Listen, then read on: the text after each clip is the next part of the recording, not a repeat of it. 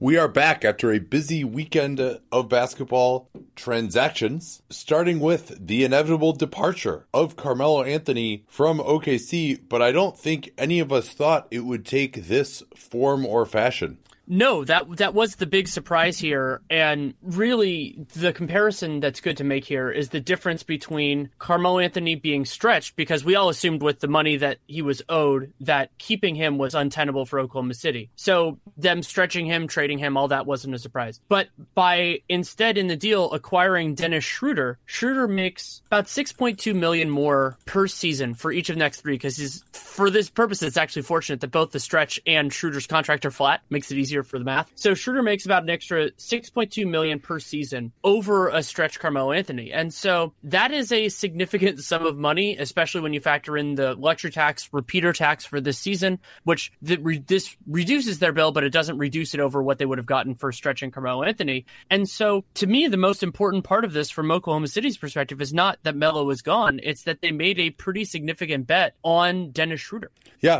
And they also threw in that pick for 2022, lottery protected just for that one year. Then it becomes the, the second rounders to, to repeat that. And you could look at it as, you know, hey, they they had to dump you know, over Dennis Schroeder, about $12 million in dead money over him. And so maybe that's part of the cost, but for just 12 million, that's, uh, and it is also pushed out pretty far to 2022. Cause remember, OKC has that weird, somewhat similar obligation from the Jerami Grant trade where they have a top 20 protected 2020 second rounder, which has uh, made its way to the Orlando Magic. So you could think of that pick as payment for Anthony, but then also in part payment for getting back Schroeder and, and how much you want to divide that between okay here taking on Melo's dead salary, taking on 12 million extra in dead salary for this year and then it seems to me like this deal slightly treats Schroeder as an, an asset uh, on that contract going forward. Do you see it that way also?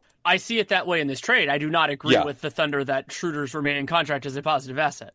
No, uh, well, and I'm of two minds about it's that. It's not hugely right. negative though. It's it's not. I, mean, so there's this this kind of weird thing with Schroeder, and I, have been battling through this. I also talked about it with Tim Bontemps for RealGM Radio. For those who want to listen to that take on it, about this is is different where it's not as bad. You know, 15.5 million for a year for a guy who's kind of in the somewhere, let's say around the 25th best point guard. You know, that's not a terrible bit of money. I think what scared other teams off of this, most notably Phoenix and Orlando, both of whom need a point guard, depending on how Phoenix structures their roster, is the duration of this contract. That even though Schroeder is young, he's 24 years old, basically committing money for those future years. Everybody has stars in their eyes about 2019 and 2020 summers. That that was a little bit intimidating, and so I understand a team that doesn't have payroll flexibility for those years not being as intimidated. But Oklahoma City was not in that wiggle room space where oh we're we don't have cap flexibility to spend to get new free agents, but we're also below the tax.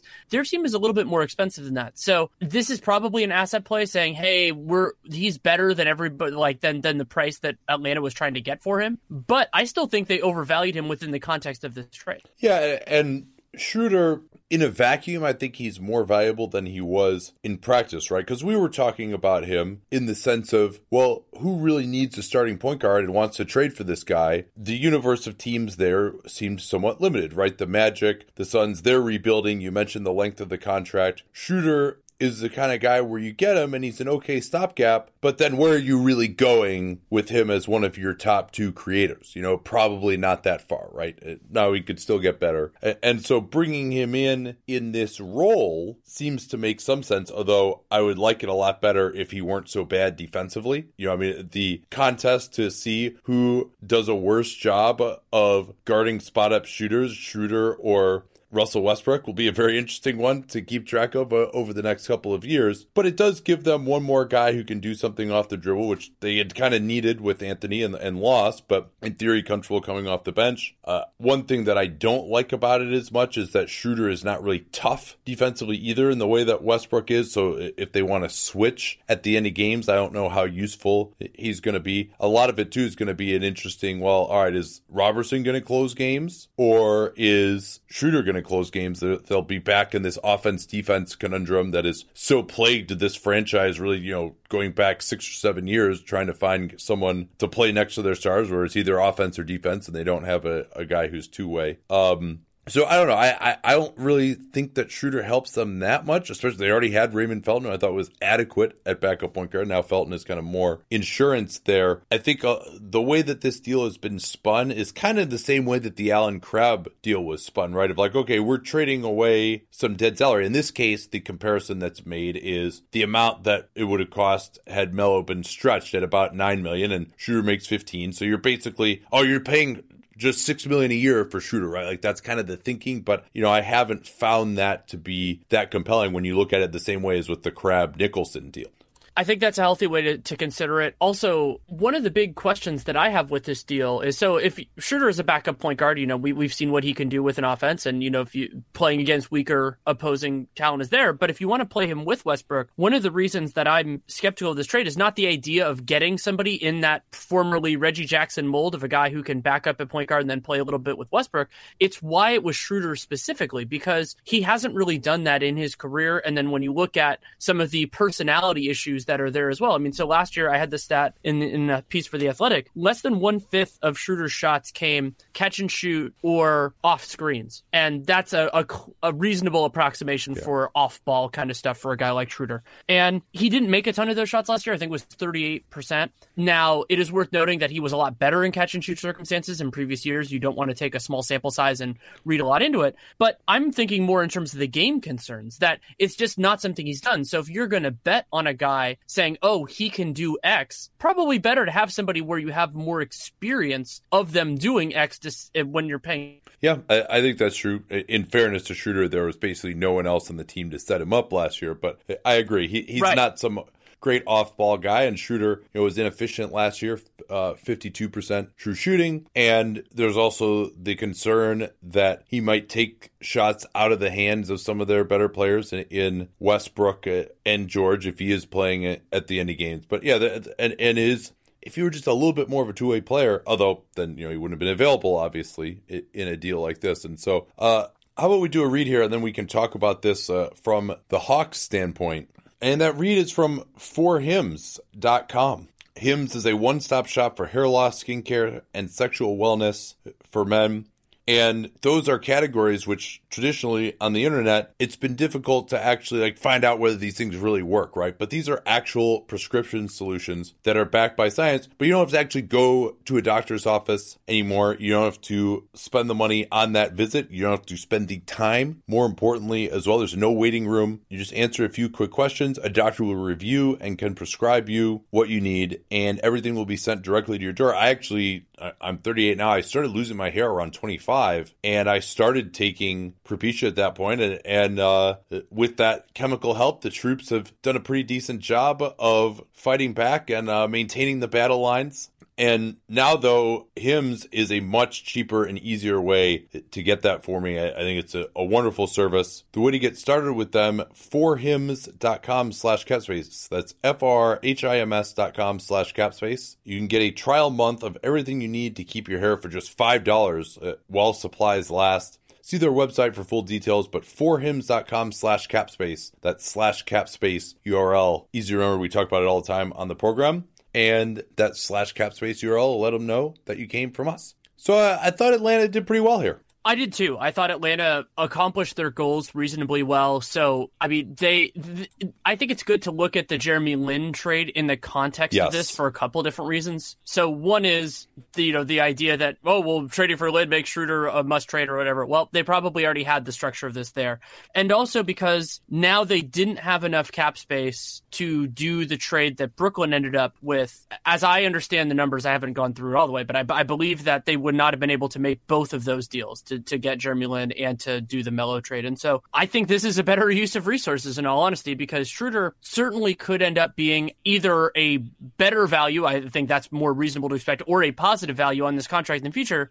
But Atlanta didn't need to take that risk. There wasn't really much of a benefit for them, even though they might not be big free agent players in the summer of 2019, just getting out of that money, getting out of that commitment, a player who they didn't really see as a part of their present or their future and would not have been happy with that dynamic dynamic. So to get him out of there and to avoid any future obligation for them is is great. I think this is a, a very good deal for them and helps contextualize a big criticism that I had last week. Right, and we thought, hey, where are they going to send Schroeder? Because you know the teams that need a point guard are, are too early in their rebuilds to really uh, have much use in a lower ceiling option like him at point guard. So finding it out here is impressive, considering that that goes through 2020 and now you could still say, well, wouldn't they rather have just done that deal with the Nuggets to get that top 12 protected pick? Like there's a decent chance Oklahoma City could be in the lottery in 2022, which uh, would certainly be a disappointment considering the massive tax bill that OKC is locked into now, though obviously they still have more moves to make with maybe Kyle Singler or maybe with Patrick Patterson going forward here. I also thought it was a good piece of business uh, as part of this trade to move on from Mike Muscala, uh, who, you know, actually I think could be a quality backup center option for the five million that he was due this year, but uh, another lower ceiling guy, and they have plenty of centers uh, on the roster, and then they're, they're able to pick up Justin Anderson. I don't know if we can use the Hawks University moniker anymore because basically everyone who created that, Atkinson, Coach Bud, even even the management at the time, eh, is gone. So although Taurean Prince is making some nice strides in Hawks University, but I don't think very many people uh, with the new coaching staff are, are there anymore. But uh, Anderson certainly is that type of moldable clay that they would have liked uh, back in those days. So certainly, I think he needs to get back into better shape the way he was his rookie year, and I think he's put on some weight and, and had some injury concerns. Uh, but getting him uh, as basically a no cost flyer here. I thought was good. I guess we didn't talk about how OKC got uh, TLC in this trade as well. We should probably mention him a little bit. Yeah, I, I like that they got him. I mean, it's totally on for Presti to get an athletic two guard who's better at the D part than the three part, in my opinion. Though I actually was intrigued by some of the stuff he did with the ball in his hands. and There was that little bit of time in Philly where he got a little bit more run. And I'm higher on TLC than most. And that's actually why I'm critical of this move for Philly not to necessarily put the cart in front of the horse, but I, I think that they they sold early on Anderson and TLC, and I don't think Muscala's worth it. I know other people disagree. A capable shooter at Muscala's size who isn't awful defensively is valuable. I just see him as like a, a luxury item for them, and there's a chance that TLC or Anderson has a wonderful summer, or they have an injury at the swingman spots, and it's a whole hell of a lot harder to find somebody at the minimum there than it is to find a big.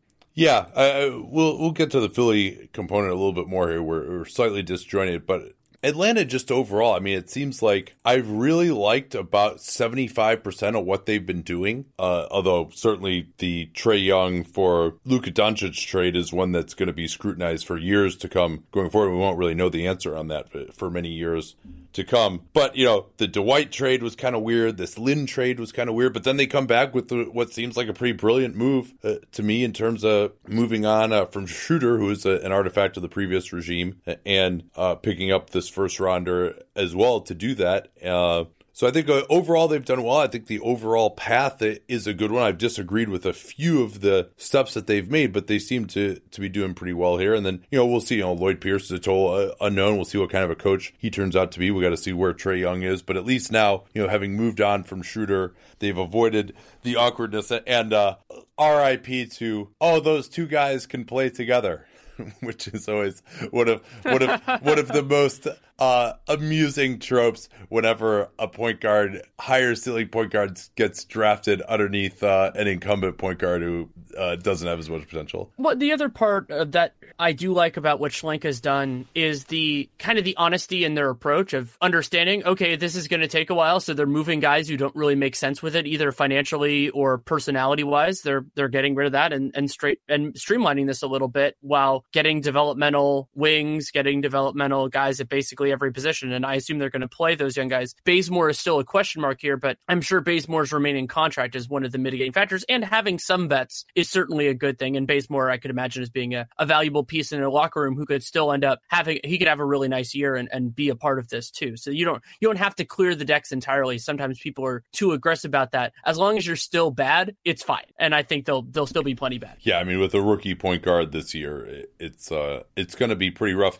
But well, yeah. should we talk about Len Yeah, we here? should. What, since we're We already should, talking absolutely. about and and this is another one that I would put in that kind of twenty five percent as you put it of, of deals. Not necessarily because Alex Len is a bad player, but it was a misread of the market. Like you don't have to give every center four million dollars a year for two years, and it looks like this is kind of around the room exception. We don't know the exact terms yet, but that seems like what it is. And my first thought when this signing happened was, I'm like, oh, maybe they found somebody to take on Dewayne Dedmon because there was no real reason to have both of those guys when John Collins can play some center. You're not really trying to be good anyway. And so I think this this isn't so much like a bad contract for Alex Len as much as it appears to be a misread on the market, considering there are still capable guys who I like a little bit less than Len, considering how young he is, that are probably going to get the minimum and I already have gotten the minimum. Yeah, I, I mean, Len obviously has size. He's had some moments uh, every once in a while in his career. He's a, a solid rebounder, but this just doesn't really seem like that high of an upside contract. You know, I mean, the, the most they could go is two years because it's going to be some portion of the room ex- exception, presumably. Um, is that second year guaranteed? Do we know that? I don't know for sure, but I believe that it Yeah. is. That is that. I, I I think that kind of the stuff that was coming out at the time went that direction, but like we haven't we haven't gotten that official. Like the terms are blank. Yeah, so and there's just so many other guys that, on the board here that I probably would have gone there. I mean, I would I would have rather tried like Noah Vonleh than Alex Len, for example. I just don't think that Len fits in with what they're trying to do. You know, Vonleh at least has the ability to switch a little bit. I would have rather have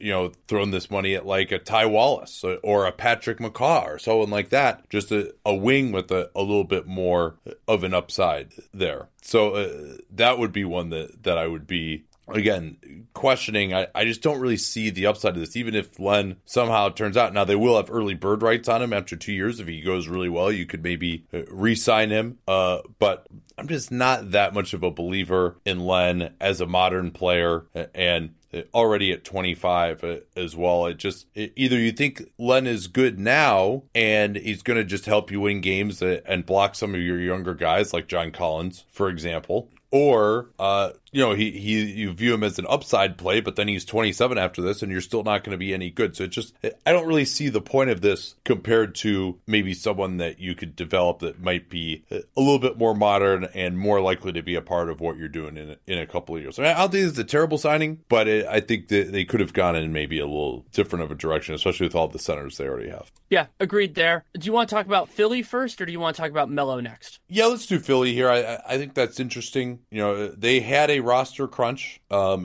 which they also solved in part uh, with uh, a trade for Phoenix, moving on from Richaun Holmes. Um, but now Philly at 15 guys. They also opened up cap space to sign Jonah Bolden to a four-year deal. The last two years non-guaranteed. I assume it's pretty close to the minimum in the first couple of years. Uh, they needed cap space to sign him to that four-year deal, and of course uh, they got Muscala uh, as well. So uh, he does give them a little bit more of a stretch element with Nemanja Bjelica reneging on his deal to join the Kings, which we'll talk more about as well. So I think having a stretch option is good. I think they felt like they needed two legitimate experienced centers and with Holmes, you know, they didn't really trust him to contribute defensively in the playoffs. Muscala is a little bit more solid there and can spread the floor, which is always nice to have. I think that he, I think maybe his stretch element is a little overrated because he's kind of more of a corner guy as a three point shooter. Doesn't have the quickest release. He's kind of more of a made rather than born three point shooter. You know, he's not going to really ha- have much versatility to his jump shot, but, you know, he can stand in the corner on offense and, and shoot some threes and hit them at a decent percentage. It's, uh,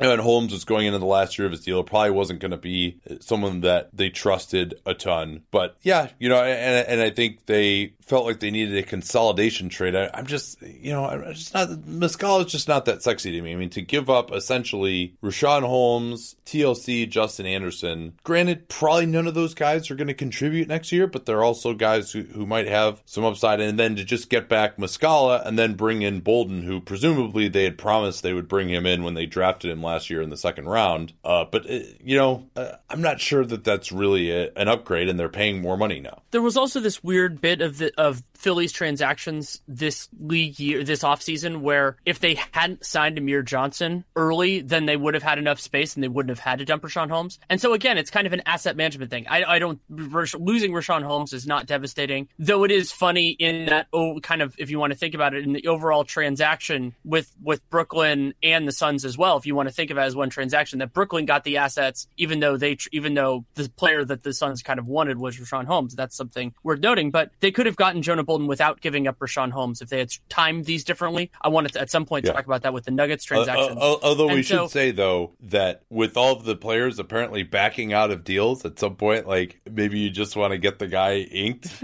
maybe. I, I mean, it's, it's July twenty third. Uh, you know, I mean, you, you kind of you can have guys string it out. Well, for... but they signed they signed they signed Amir a while ago. Yeah, like they and he's at the minimum. But that that would just just having him inked. They could have done Jonah Bolden a while ago too. Actually, that wouldn't have been a problem. It's uh, maybe they were. I well, but they, were but they, they needed to. Yeah, with Bolden though, they wanted to just like since he would have taken cap space, I think they felt like they needed to to wait on that. But yeah, it, you know, at some point you you can't just have guys like hanging out there until August, even when you have a verbal agreement. But I, I agree with you. It might have been nice if they knew this was coming, but maybe they didn't know that this was coming. So that's uh, at some point you got to just sign the guy. It's just when that is, when you're asking him to do you a favor, uh, is uh, interesting question, I guess.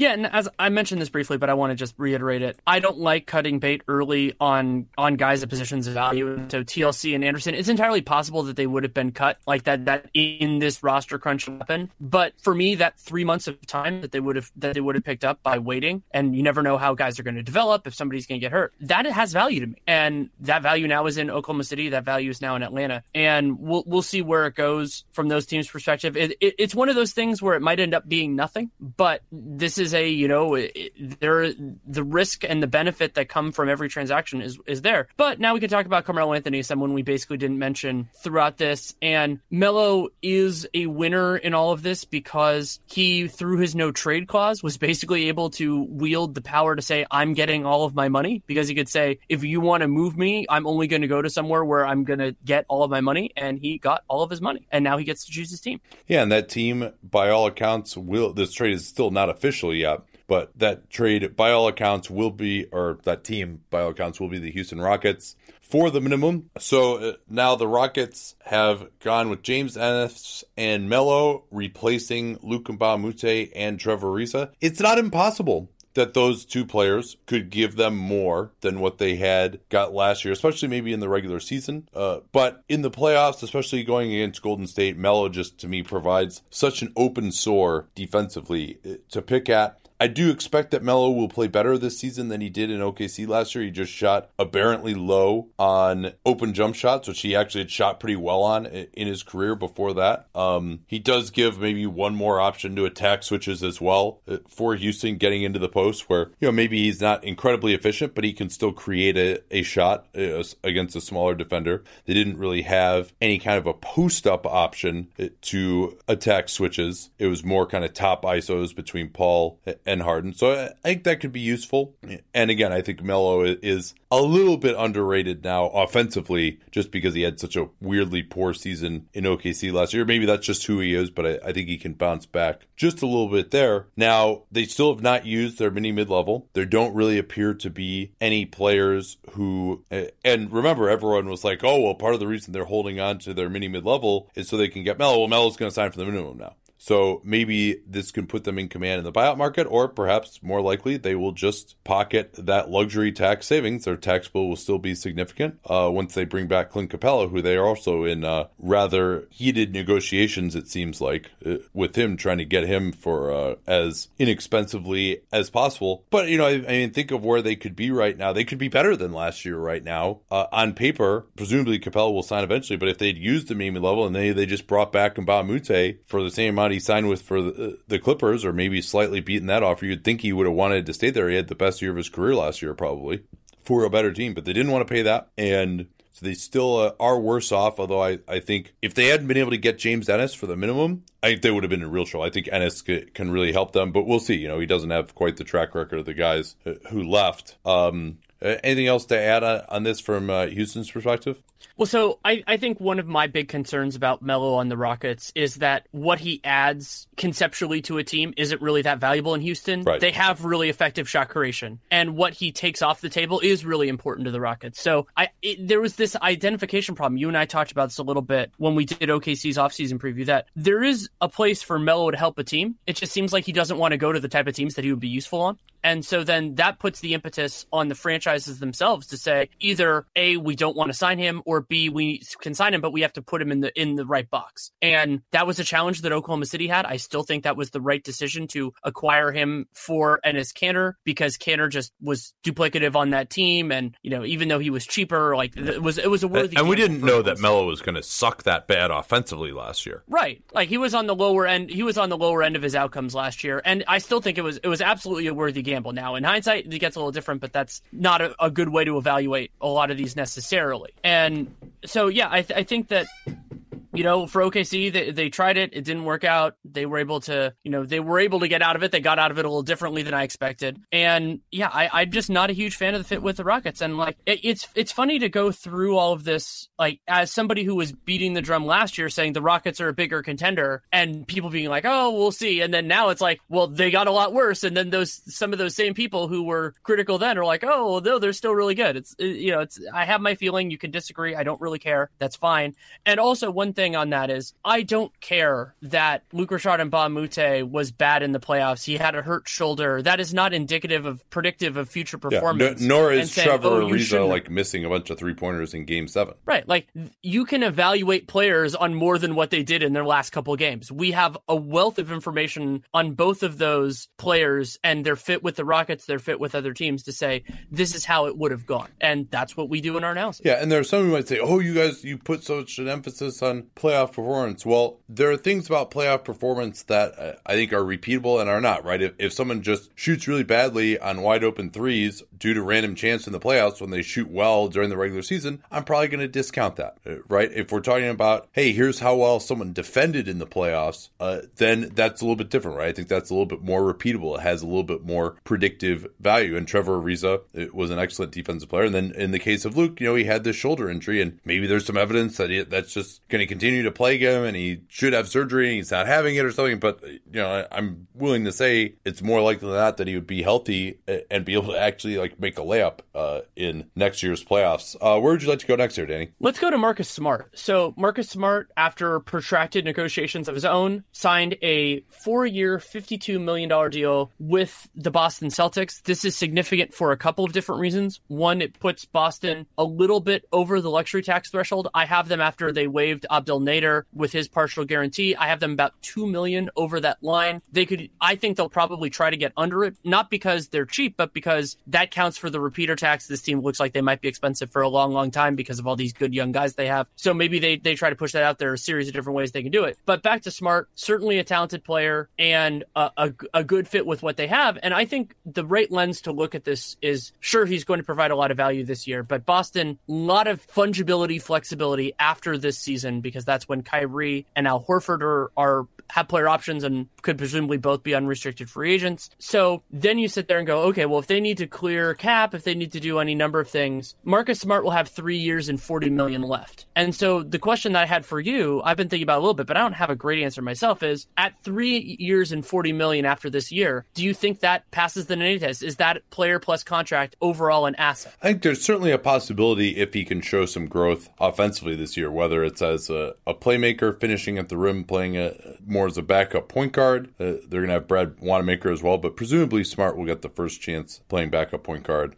And then if the outside shooting comes along a, a little bit, is what we know that he is. I mean, I think if to me, I think he is the best one-two defender in basketball uh, Uh, especially because he can switch as well, but he can really guard ones and twos and get into it and make their lives pretty miserable. He can chase guys around screens. He can get over screens. He can switch. He's really intense, you know. So that has a lot of value. It's just a question of how far along he comes offensively. I mean, if he could look like a lower end starting point guard offensively and he's that good defensively, now you really got someone and he does pass that. It's just a so he's got to show some growth offensively. That growth has been somewhat limited uh, over the first three seasons uh, of his career. But I think this is a, a, decent deal. We talked about this, you know, the way we felt about it when it broke in the middle of our podcast before, so we don't need to hit it too much here. Uh, but I think this is a fine, fair deal for both sides and also provides that mid range salary fodder for Boston if they wanted to try to make a trade. Because, you know, if they really wanted to get a big salary on the team, they would have to move either Horford, Irving, or Hayward at, at this point. But now between Smart, they got Marcus Morris. You know, obviously Smart can't be traded until January January 15th because he's re-signed with uh, full bird rights. But uh, and then you throw in a few more minimum guys, you could probably get enough cash together in terms of salary matching to bring in a star from another team. Uh, and then, yeah. Oh, one, one quick thing I want to mention is you talked about backup point guard. We also have to talk about Terry Rozier, who I think is the the favorite for that spot. But you can play Rozier and Smart together. Yeah, boy, man, I I, uh, I just had my bachelor party this weekend, so I'm uh, I'm not quite as on it as uh, I normally. Hey, that's am. that's fine. People people will under people will understand. And we I, I mentioned Abdel Nader. so I have it that his salary was partially guaranteed for four hundred fifty thousand until August first. What surprises me about this is not necessarily that Boston cut him. It's that considering how close I mentioned they are to the luxury tax threshold, that they couldn't find a trade partner, kind of doing something like what happened with Dakari Johnson. We'll talk about that. Dakari Johnson for Rodney Purvis, where OKC basically just paid another team to take on his salary. My theory on why that might have been a challenge is because of the partial guarantee and the fact that Nader is not eligible to be traded using the minimum exception was that they would have required to find a team with space in the trade exception unless he gets claimed off waivers, which is possible too. And that just might have made it a harder thing to happen. But we'll see if that, you know, little bit of 450,000, if that ends up mattering. It might, but I'm guessing they'll be clean either way. All right, we got to get to the wait, wait, wait, we had a deal portion of the program. But first, this from SeatGeek time was, uh, especially if you're someone who's so concentrated on getting the best possible deal the way I am, that buying tickets uh, was kind of difficult and time consuming because you're always wondering, all right, is there a better site that I could be going to? And oh, if uh, what if this seat, which is three rows further back but five dollars less expensive, is that a better deal than this other one? Well, SeatGeek takes away all that anxiety and FOMO with ticket buying. They aggregate ticket selling sites together, so you've got it in one place on their app. And then they grade every ticket based on value. You just look for that big dark green dot, and you'll see that it'll just release a few endorphins for you because you know you're getting the best deal in that section. And you can use SeatGeek for basically every type of live event, concerts, last minute comedy, obviously sports as well. SeatGeek will help you find the best seats at the best prices, and their tickets are fully guaranteed. Best of all, if you are a first time SeatGeek user, and I don't know why that'd be the case since they've actually been sponsoring the show, they're the first ever sponsor of the pod over three years ago. But if you are a first time user, enter that CapSpace code and you can get $20 off your first purchase. That could be a pretty large percentage of your tickets, depending on what it is. So, once again, the free SeatGeek app, download that, enter that familiar promo code CapSpace today to let them know that you came from us. So this was really weird in Dallas. Yogi Ferrell had a $2.9 million qualifying offer. The Mavs withdrew that qualifying offer, which made sense because they could still have his full bird rights, or I'm sorry, his early bird rights, which is plenty to sign him. But his cap hold would be the minimum because he's coming off a minimum contract. Your cap hold as a restricted free agent is the larger of your normal cap hold or the qualifying offer. In this case, his qualifying offer was 2.9 million it was bigger. So now they actually got more cap space. All right, that all made sense, right? And presumably they had this agreement with him. They're going to re-sign him uh, for a, a, good salary to make it worth his while to have them withdraw the qualifying offer, make him unrestricted, and it was reported as a two year, $5.3 million deal with the second year non guaranteed. But then somehow the first year salary was less than his qualifying offer would have been, and he got stuck with a second non guaranteed year on the end, which would have had a guarantee date of July 7th. And so I don't know whether like his agent, uh, Servando Tejeda, realized, saw some criticism on the internet or something like that, but it's obviously a terrible deal, right? Like you'd much rather just have just take the qualifying offer and then be free after next year, although he would still be a restricted free agent. But then to have that second non guaranteed year tacked on the end, which, you know, either you're going to get locked into a below market salary or the team's just going to cut you, right? You always say that you assume when there's some sort of an option or a non guarantee, the team will make the rational decision. So it really was a terrible deal for him. But to perhaps his credit, although when you have an agreement, you should probably stick to it. But nonetheless, he realized that uh, there might be a better deal out there for him and he took it. Yeah. And the other part of the Kings of the of the Mavericks offer that we should mention is since they had his early bird rights, there wasn't really a constraint here in terms of offering him a little bit more. I mean, for theoretically for a second season, if there was a non guarantee or something else, then yeah, that that would be there. But in terms of 2018-19 salary, up to a much larger number, Mavericks could have done that without really suffering any ill consequences.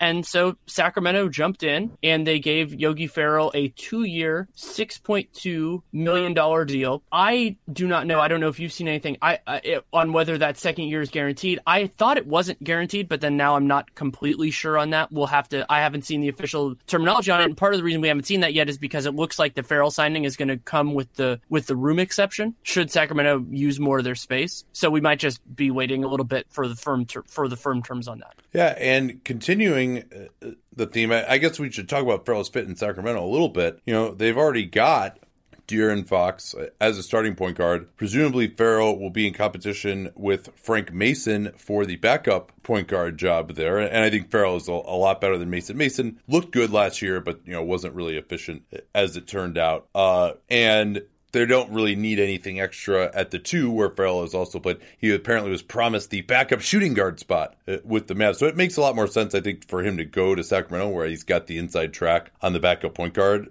uh, position as well as a way to build himself some value. Um, and then, you know, if that full two year contract gets played out, then he'll be an unrestricted free agent with four years of experience. And he was an, older rookie, so it's important for him to be able to get out there, have his one bite at the apple in unrestricted free agency be as early as possible, most likely. And that will be in that fateful 2020 summer when, you know, there should be a lot of space out there. But uh, Feldman had a great tweet. He was like, Oh, I found Vlade Divac' free agent target list, and it was just like a list of like all the agreed to transactions that like hadn't actually been signed yet, because uh, whether it was before or after Bjelica reneged on his deal with Philly, Vlade Divac convinced Bjelica to come to Sacramento. Yeah, and so Bjelica got a two or sorry, a three year twenty point five million dollar deal. Why I said two is because only the first two years are fully guaranteed, third year is non guaranteed.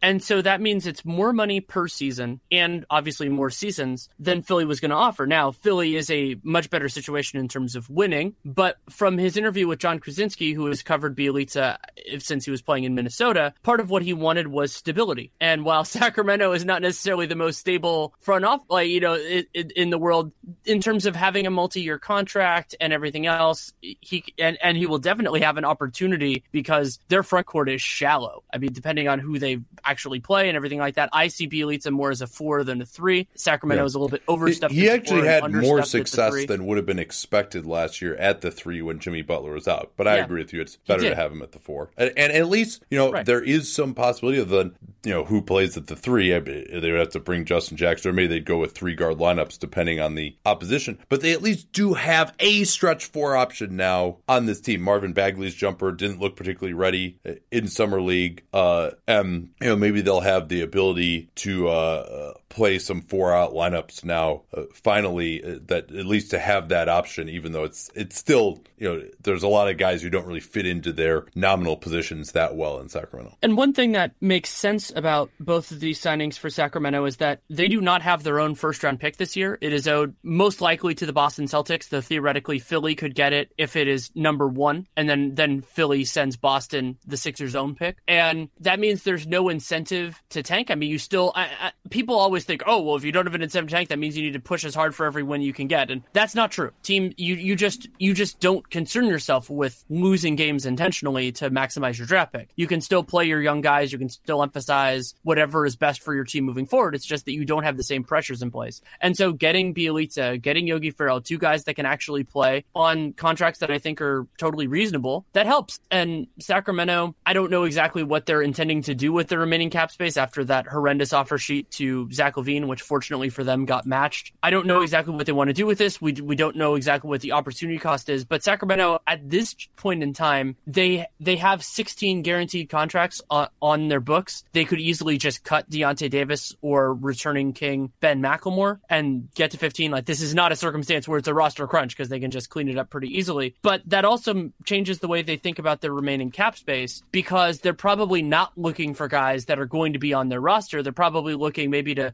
to take on a salary and a dump of a player who they don't want to make the roster, and they can still do that. But it's just you're looking for something a little bit different. Yeah, they still got what about 14 million or so left now, depending on the exact specifics with uh, with Bjelica. Yeah, I would say that's a, a pretty fair approximation of where it is couple of smaller ones here. You mentioned this uh, deal from OKC to Orlando. Dakari Johnson had gotten a two year guaranteed deal after having spent time with the OKC Blue in the G League. It seemed like the initial deal when he was drafted in the second round was hey, stick around in the G League and then we'll sign you to an NBA deal that's fully guaranteed for two years. They did, but Johnson really just a, a post up type center from a bygone era, too slow. Uh, he actually started some games for them last year uh, when Steven Adams uh, was out. But uh, with Nerlens Noel in the fold, uh, all the additional depth OKC has, uh, Johnson really um, they're looking for a way to save some luxury tax money, so they bring back Purvis, who is non-guaranteed. You imagine that he will be waived, uh, and because Johnson was only on a two-year deal, they're able to trade him to Orlando. Orlando could just take him in uh, as a minimum contract, send back Purvis. They didn't have to guarantee Purvis's salary so that he could count for matching purposes. They could just take in the minimum contract of Johnson without having to send back matching salary. And so that's why they're able to do this uh, low level cost cutting move. Let's talk about the uh, the Phoenix Brooklyn trade now, Danny. Yeah, this is definitely an interesting one. So Phoenix made a move to clear a little bit of cap space. They sent Jared Dudley makes nine and a half million for Darrell Arthur, who Brooklyn had acquired in the bigger trade with Denver, where they secured a first round, a protected first round pick. Dudley is a better player, a significantly better player, but makes that two million more. That gave the wiggle room to the Suns to get Richaun Holmes, so presumably he could be a part of their backup rotation. And for their trouble, Brooklyn got a twenty 2021 second round pick in this deal, which is awesome for them because if you, you think about the, I mean, granted, they could theoretically do Tang if they want, but they got a better player. It, the opportunity cost to them was nil because they're still miles and miles under the luxury tax line. And they got a, a second round pick, which could end up being valuable. We have, it's protected 31 to 35, but we have no idea where the Suns are going to be a couple years down the line. And so, yeah, a, a, really good trade for Sean Marks. And we don't even know what Jared Dudley, you know, theoretically, maybe they buy him out at the deadline or whatever, but a good vet to have, a piece in their front court rotation. And either way, they got a second round pick uh, for just costing ownership a couple million dollars. Yeah, we'll see whether Dudley can still play in a larger role. The, the Suns somehow managed to have these unbelievable plus minus numbers, at least compared to uh, their putrid overall marks the last couple years when Dudley was playing, despite the fact that he, uh, whatever athleticism he once had, uh, is now uh, long gone by the wayside. But I think he, as someone who's about to be a free agent, is going to try to reestablish his career to some degree. And I mean, the only concern right now for the Nets is that they, I mean, I have to really think about them too. They just have so many guys on this team now. Uh, but the only concern for them is that they might end up being like a little bit too good uh, this season and not really getting the chance at that transformational star in the draft. Uh, and then for the Suns, you know, getting Richaun Holmes basically for nothing, just a, a, million bucks in cash. They opened up the cap space to get him. I, I think that's solid. Holmes isn't going to help their defensive problems, but is a solid offensive center who can get up for some alley oops, get on the offensive glass. He'll block shots, but his defensive awareness and defensive rebounding haven't really developed. That still leaves them with Tyson Chandler around as well. You have to imagine he's a potential buyout trade candidate. Uh, where does this leave Marquese Chriss? I mean, you have to imagine that both he and Dragan Bender are going to be on the fringes of the rotation at this point because they got all these threes that are kind of, you know, a little bit better as fours in a lot of ways. Uh, but I mean, it's just a free talent acquisition. And the other nice thing about Holmes is he'll have a minimum cap hold next summer. So if they wanted to use cap space and then bring him back as the backup center, you know, on a lower level deal that's uh, above the minimum, they'll be able to do that, but it won't actually actually hurt their cap space for next year. So I think that's part of the value of Holmes as well is if you can develop into someone you feel confident about as the backup center this year, you can bring him back with no opportunity cost in terms of 2019 cap space. This will be a conversation for a different day, but file in the back of your mind the idea of the fourth year option decisions on Bender and Marquese Chriss. One or both of those, and we'll talk about that also when we do their summer league guys. That could end up happening. Wow, that would be incredible. 2016 draft. Um, Let's move to Los Angeles now. starting with the Clippers, where Montrezl Harrell got, I thought, an excellent deal, fully guaranteed, two year, twelve million. We had put out there maybe the idea of something along the lines of three years, nine million, three years, twelve million. So when I saw twelve million, I was thinking maybe it'd be three years. No, it's actually two. So, uh, I, and I think Harrell performed at a level as one of the better backup 4.5s in the league last year. So in another market, I would think that this six million a year would be pretty solid. Uh, Kevin Pelton from the mock off season offered him three years, 20 million, which uh, player agent Nate Duncan jumped all over. So I'm actually surprised that uh, he did this well. And you thought that the Clippers would be very wary of adding any money to 2019, although they certainly still have plenty of 2019 space left here. And, and keeping Harrell around is useful.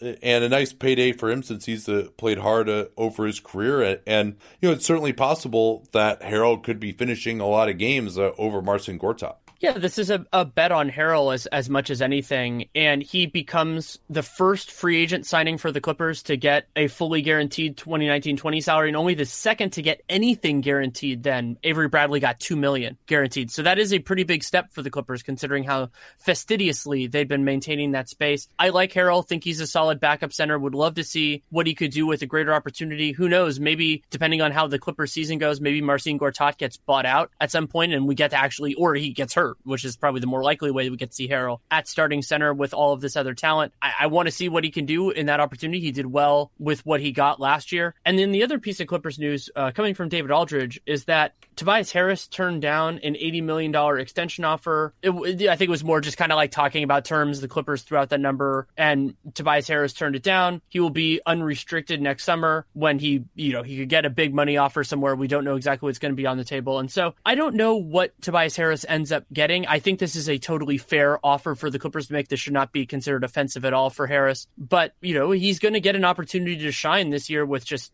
a, such a different Clippers team. Yeah, now with extensions being more viable, and they'll, you know, we saw it wasn't viable with Jimmy Butler, wasn't viable with Kyrie Irving, but once we get now to where those pre 2016 cap spike salaries are out of the system, you know, most players extension offers like this so it will become more viable because you can go up to 120% of your, your previous year's salary.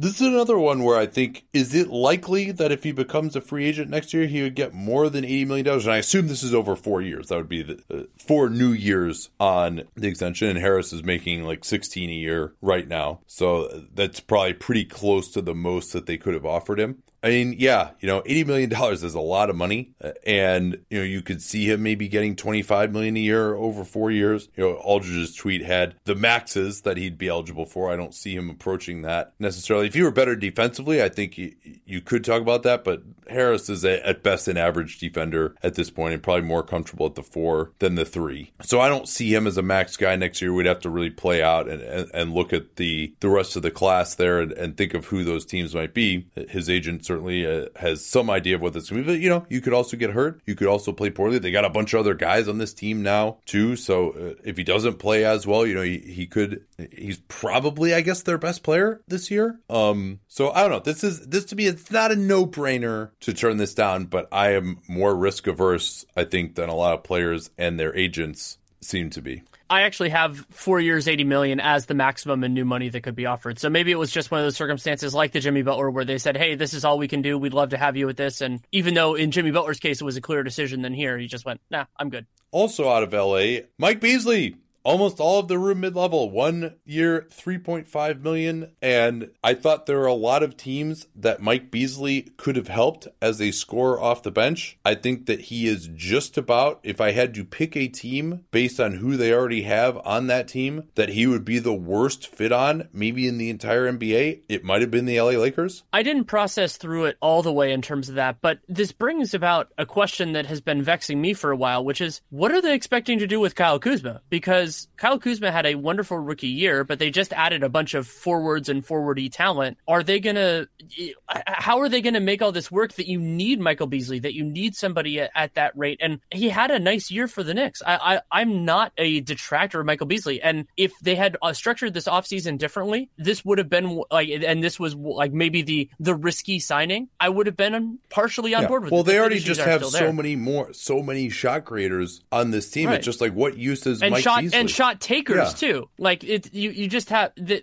the, it's kind of, it's not as extreme in certain ways as the Melo one, but it's just like the, what he provides isn't really necessary for them. And getting a low, a lower usage guy who doesn't have to have it do as much himself would have been a much better fit with LeBron James or with basically whoever else they played out. Yeah, and I think Beasley actually has been underrated in terms of his contributions the, the last couple of years. Um, and I will say he's the absolute worst. You know, on Phoenix, he probably he probably would have been worse. But like, you know, when you have so many guys who need the ball in their hands, Beasley has moved away from the three point line in recent years to uh, really closer to the basket. Uh, that's part of why he's been more efficient. Is you know he's not taking twenty foot jumpers anymore. He's taking like twelve to fifteen foot jumpers and floaters. Um, you know, but he's not really to have the space to do that. I am a little bit mollified on this because of the plans that they supposedly have to play LeBron uh, at center a lot. You know, that'll help them get more of these guys on the floor. But still, it's just a, another one of these Lance Stephenson, another one Rondo of just like, all right, we're going to put all these scores around like the greatest shot creator perhaps of all time, and you know, LeBron setting up Rondo and Lance Stephenson and Mike Beasley just doesn't make much sense. Those guys are guys who create their own shots or create shots for others, but it, worse they're worse at it than LeBron. So they're basically just taking more and more touches out of the hands of LeBron. And then of course, you know, defensively, uh, Beasley has some massive uh, limitations here. So I mean, there are definitely tons of teams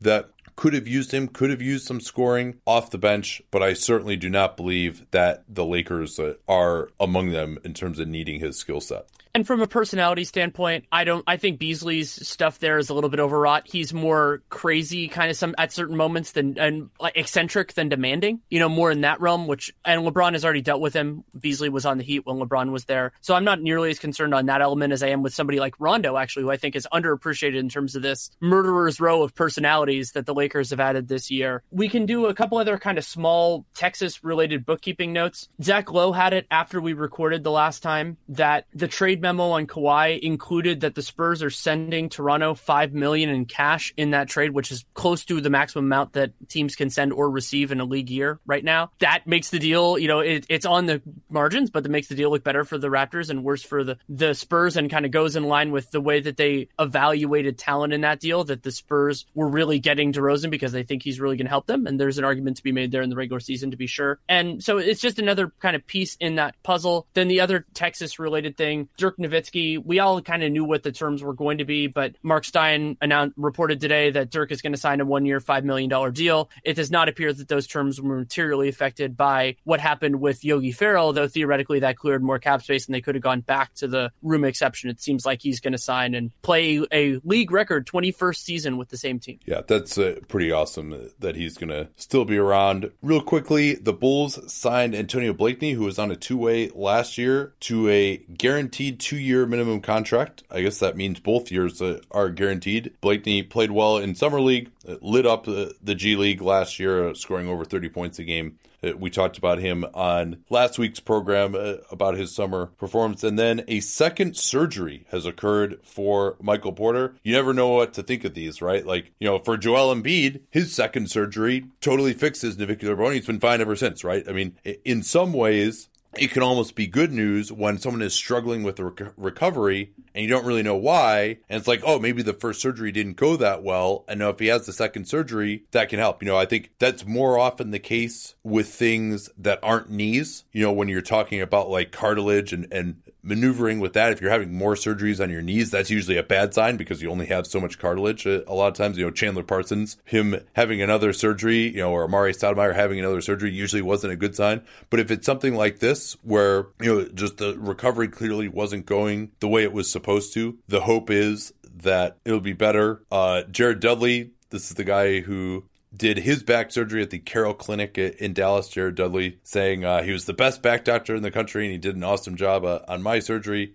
So, uh, you know, this certainly, I mean, if you consider the first surgery that Porter had, in theory, he was cleared to come back and play at Missouri at the end of the year, but had absolutely zero bounce whatsoever. So, I mean, we're, we're no timetable yet, but I'm guessing we're looking at four to five months at least for him to return. And perhaps this is part of why there are all these rumors that he was just going to, this is going to be a total redshirt year for Porter. All right, we got one more read here, and then we're going to do our regrading of their 2016 offseason. We'll look at our original grades and go back and say, all right, where were we right? Where were we wrong? Uh, hold ourselves uh, accountable for these. Uh, always a fun exercise, always an important exercise. We're trying to learn, get better at our evaluations here. So we'll have that right after this from Blinkist. As I mentioned, uh, I had my bachelor party this past weekend, and one of my buddies was like, "Hey, you know what? Like, I'm just like totally out of consumable material." And I'm like, "Dude, you got to try Blinkist." And I explained the concept to him. He's like, "Yeah, absolutely, I'm gonna do it." I was like, "Hey, don't don't forget to put in that caps cap space uh, slash cap space link blinkist.com slash cap space. I, I want to get credit for this recommendation, but what Blinkist is, is it's a bunch of nonfiction books. They have over 2,000 now, in fact and it gives them to you in audio form in these powerful packs. It only take 15 minutes to listen to. They got thousands of the best-selling nonfiction books, and this is uh, as I was telling my buddy, I was like, I like kind of had the idea for this myself as like something that could be really awesome. Not that I deserve any credit for it because I didn't do anything with it, but I was like, yeah, it'd be awesome to just be able to have something that takes the most impactful elements of these books. You can either read or listen to these Blinkist packs in under 15 minutes. And are you really going to be taking away more than 15 minutes worth of information? Information from these nonfiction books. You know, one of the criticisms of these books sometimes is that they're padded a little bit. So you're like, uh, you know, they're entertaining, but you're not actually, you know, the actual facts that you're taking away that you can apply in your life, you know, they're not going to be much more than 15 minutes worth. If you really are asked afterwards, like, oh, you know, what did I take away from this book? You probably couldn't talk about it for more than 15 minutes, right? So this, I think, is just the most efficient way to take these awesome concepts and learn about them as quickly as possible. The way to get started with them is Blinkist.com, B L I N K I S T, Blinkist.com slash capspace. That'll allow you to start your free seven day trial. And easy to remember, capspace, of course, we talk about all the time here on the program. Once again, that's Blinkist.com slash capspace. This is a great offer for all of the nerds in our audience, which uh, I'm guessing you're probably a nerd if you're listening to the show. Uh, otherwise, you wouldn't find it very interesting. So, uh, Blinkist.com slash capspace. Once again, is that URL. Let them know that you came from us with that slash capspace URL. So this is one of the rare occasions where the Eastern Conference is actually going to be more interesting than the Western Conference because we had all those trades that we were very critical of at the time. We can start though uh, with the Atlanta Hawks, and I don't ne- think we need to necessarily go through every single thing that they did to jog uh, people's memories. But it's worth remembering that this was really, you know, it seems like already the Hawks have been in a rebuild forever, but, you know, they were the fifth seed in, they lost to the Wizards in the 2017 playoffs. And, you know, they still had Paul Millsap on the team. There was talk that he was going to get a max contract. Their owner actually said, Hey, I'm, uh, making Paul Millsap our biggest priority, but then they brought in Travis Schlenk. They decided to go to a new direction, which was probably wise because they had a really bad point differential despite uh, being the fifth seed that season. They traded away Dwight as well. They let Millsap go. They uh, did not match the Tim Hardaway Jr. offer sheet. Smart move. Um, what did you have for them uh, initially last year uh, and why? So I had it at a C. I hated the Dwight trade for them because it was just a uh, like because Miles Plumlee was an awful contract. I thought I thought it would be better to just stretch Dwight. And then they remember they also gave up some value in terms of the second round in that I think they went from 31 to 41 in that deal. And they got Belinelli, who ended up working out reasonably well for them. And I was fine with the they got a the what ended up being the last pick of the first round for for 13 million for Jamal Crawford. I thought that was pretty good still pretty much like that. And then the contracts to Dedmon and Neil Ilyasova were reasonable. So I give them a C. I thought, you know, some negative, some positive, and so overall average offseason. I agreed with you uh, on the Dwight trade, taking back Miles Plumlee, who, who went a year longer than him wasn't great. Although it is worth noting, I mean, they also got Belinelli back in that they saved money for last year, and then also they have the difference between Dwight at 23 million and Plumlee at 12 million this year, and so they did actually make use of that cap space. They brought in Jeremy Lin, which wasn't great, but then they made this Schroeder trade for Carmelo, so they did actually create more space for themselves this summer it's just next summer they're still going to have Plumlee and they wouldn't have had Dwight. So, you know, I, am not sure. It's not clear to me that just buying out Dwight would have absolutely been better. You know, because they did actually get some benefit from it this offseason, which, which maybe we undersold at the time. I had given them a B though, because I felt like just making the move to start rebuilding. I think the rebuild is off to a decent uh, enough start and that they just need to do that instead of doubling down by overpaying for Millsap and trying to sign some vets. They ended up signing Ilyasova, but because he was on a second straight contract wouldn't have lost his bird rights. He was able to veto a trade, and so they didn't get anything for him. They just had to buy him out. That was kind of too bad. Uh, and just getting that cap space for this offseason, I think, was smart because nobody had cap space this offseason, right? Everybody's going to have it in 2020. So I, I my regrade is still a, a B, but I think that most of what I like. They've started off this rebuild pretty well. They've largely been doing stuff that I, I, think has been pretty good. Um, but yeah, I mean, just remembering where they were in terms of a crossroads, and I think that they went the right direction at that crossroads overall. That's why I think I would just stick with the B that I'd given them. What is your uh, your regrade for them? I moved up from a C to a C plus, be- mostly because I think John Collins and, and Dorsey both outperformed their draft slot. So I like both those moves; those are better. I don't think either yeah. one of them blew through it. I like oh, John yeah, Collins. Yeah, that's true. Question... I mean, yeah, to have John Collins at 19, I mean, that's that was fantastic. Yeah, we should have mentioned absolutely. That. Yeah, yeah, it's a, wonder- wonderful pick. They didn't get any value, as it turned out, from Belinelli and Ilyasova. Ilyasova, due to the no trade thing, Belinelli, I think that was a mistake, but that is still a part of you, what you get with hindsight. Also, I put this in my notes. They were still more than shitty enough to get a great draft pick, even though they did a couple of those kind of short term things like Ilyasova. And they actually, I didn't include this in my grade because I did it before it happened. They got out of the second year of Mike Muscala's contract pretty well. I didn't like them giving him a player option. I didn't think he warranted that. And by him picking it up, I think that was a virtue that it was, you know, that it was a value contract on his perspective that it was a good a good for him to pick it up. But they got out of it clean. They got Justin Anderson in that transaction, so kudos. Yeah, and they ended up drafting uh, Omari Spellman this year with that pick that they got from the Crawford transaction. So yeah, I mean B B plus. I mean Collins, we already were thinking he was going to be pretty good after summer league. Um, so I, I, think it set them up pretty well here. So, so I, I had a B before. I gave him a B. You had a C before. What was your new grade again? C plus. C plus. All right. Yeah, I think you're being too harsh on him, man. But uh, I hate the, I hate the Dwight trade so much. well, what about what I about mean, Miles, the argument that they so got more space this. for this year though? With that, yeah, but they could have they they could have. I mean, Brooklyn ended up getting you know they got they were able to get five million out of that contract you know through that, and also remember Miles Plumlee is so bad that Atlanta just paid a another backup center and they still have him for another twelve and a half million for two years. Yeah, and I don't care as much about you know the 2019 offseason. I mean 2020. I mean they already got out of Schroeder's contract. That's it's just it's just awful, and he's probably probably in this mold. I've talked about this a little bit with some other moves. I'm going to talk about it with Noah at some point, not in this, but in something else, about how he's probably actually like the, you have to keep him on roster because you don't want to burn the money by deciding whether you're going to stretch him or not, and so you lose that roster spot too. Sucks as well. Yeah, uh, that's that's difficult, and, and, I guess you know Dwight actually had value as a player in this past season, and Plumlee, of course, yeah. did not. So I mean, it wasn't necessarily value that Atlanta wanted to recoup, but it was value. Yeah, and it, it was one of these things where I think they just decided, hey, we're getting rid of him. Uh, so now to Boston, an offseason that we did our grades initially before the Irving deal, although uh, we also were not particularly high on the Irving deal at the time.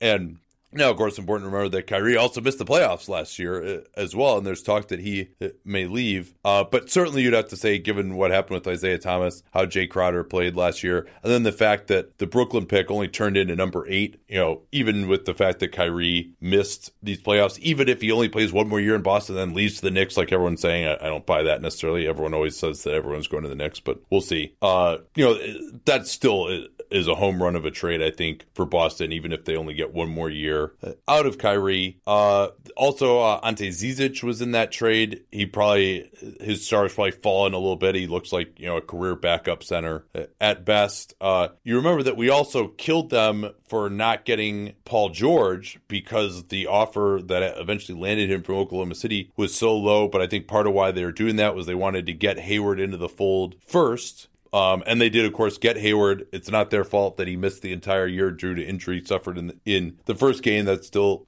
presumably going to end up being a good signing unless he's totally damaged goods. And then, of course, the big part that we were totally wrong on, at least as of now, was that we didn't care for the Fultz Tatum trade, which also got them that Lakings pick. Um, and that's looking like an absolute home run for them as of now. Yeah, this is a regrade for me from a C minus, which would have actually been lower if we had done this after the Kyrie trade because I didn't like it initially for Right. the Celtics, to a straight A. And that doesn't mean everything was perfect, but that means they absolutely killed the big things and then the small things. Uh, one that I want to talk about that was another smaller move that worked out really well. Aron Baynes Sure. saying, okay, he's the another one that we, didn't really care our, for. as our center. Another one we didn't care for Right. this time. and He turned out great too. Yeah, he did. And so Tatum is the big one. I mean, Tatum is the, is the centerpiece here. They made the decision, Danny Ainge on his board. And while we don't know what Markelle Fultz would have been if the Yips hadn't come into play, Jayson Tatum is an absolutely spectacular fit for them. Fit you know, can offensive role, defensive role, play defense his rookie year, which is incredible. And he's a young rookie to make that work. Also, Avery Bradley for Marcus Morris didn't hurt them nearly as much as I thought it might. And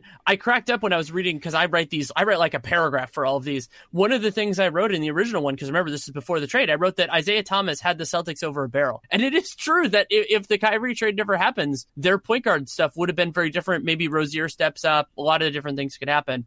But it worked out magnificently for them. They were able to solve that problem while still maintaining enough flexibility to do a lot of other things. And I don't love the Yabusele and Zizic picks, but those picks were made in 2016, so they don't count against their 2017 offseason grade at all. Another important part that we should mention Daniel Theis and Shane Larkin for the minimum. Both of those value contracts for the minimum. Theis getting a second year. That was a very good thing for Boston. His, his injury, I think, did hurt them in the later rounds of the playoffs. And so, yeah, it worked out really well. I mean, this was, ended up being a spectacular offseason. I am happy to admit that I was wrong, especially because it has really elevated the Celtics into this like kind of eventual or even immediate title contender mix. Yeah, and we'll see what eventually happens with Fultz and Tatum. You know, when we're talking about these draft picks, there's still much in that story that, that needs to be written. You know, no one would have been talking about James Harden as one of the best players from that 2009 class after a year. Uh, So much can change there, but certainly, you know, the odds are that Tatum is going to be much better than Fultz. And then they got that Lake Kings pick as well, which is looking like, you know, Sacramento is not going to be much better this year. You know, that's looking like it's going to be a top 10 pick at a minimum and probably higher than that. So, like you, I would increase from my original C minus up to an A. And by the way, we are going to post these regrades, our initial, our original grades and our regrades on Patreon as well. Let's turn to the Brooklyn Nets. Uh, you'll recall that they made that trade with D'Angelo Russell, getting him and Timofey Mozgov in exchange for Brook Lopez and uh, the pick that eventually became Kyle Kuzma. Although I think they made one more trade. No, they didn't. That was the Jazz who who traded up for Tony Bradley. So yeah, it was it was 27. Is right there. Uh, one of the criticisms we had at the time uh, was that they didn't need to throw in that extra pick. And Kuzma, even at the time we did these grades, was already looking awesome in summer league. Like he was to be way better than the usual uh, 27 pick. Another thing they did, which we thought was okay, was trade for DeMarre Carroll and got Brooklyn or uh, Toronto's first rounder. That turned out to be pretty unlucky. That that ended up being 29. That the the Raptors nobody thought the Raptors were going to be as good as they were last year. You know that was looking like a pick that could be in uh, even as good as the high teens or low 20s. So that was too bad. Um, they also drafted Jarrett Allen at number 22. We liked that pick at the time. It's looking like a, a, a pretty good uh, pick. And then, of course, they did that Allen Crabbe trade, which uh, we didn't care for at the time.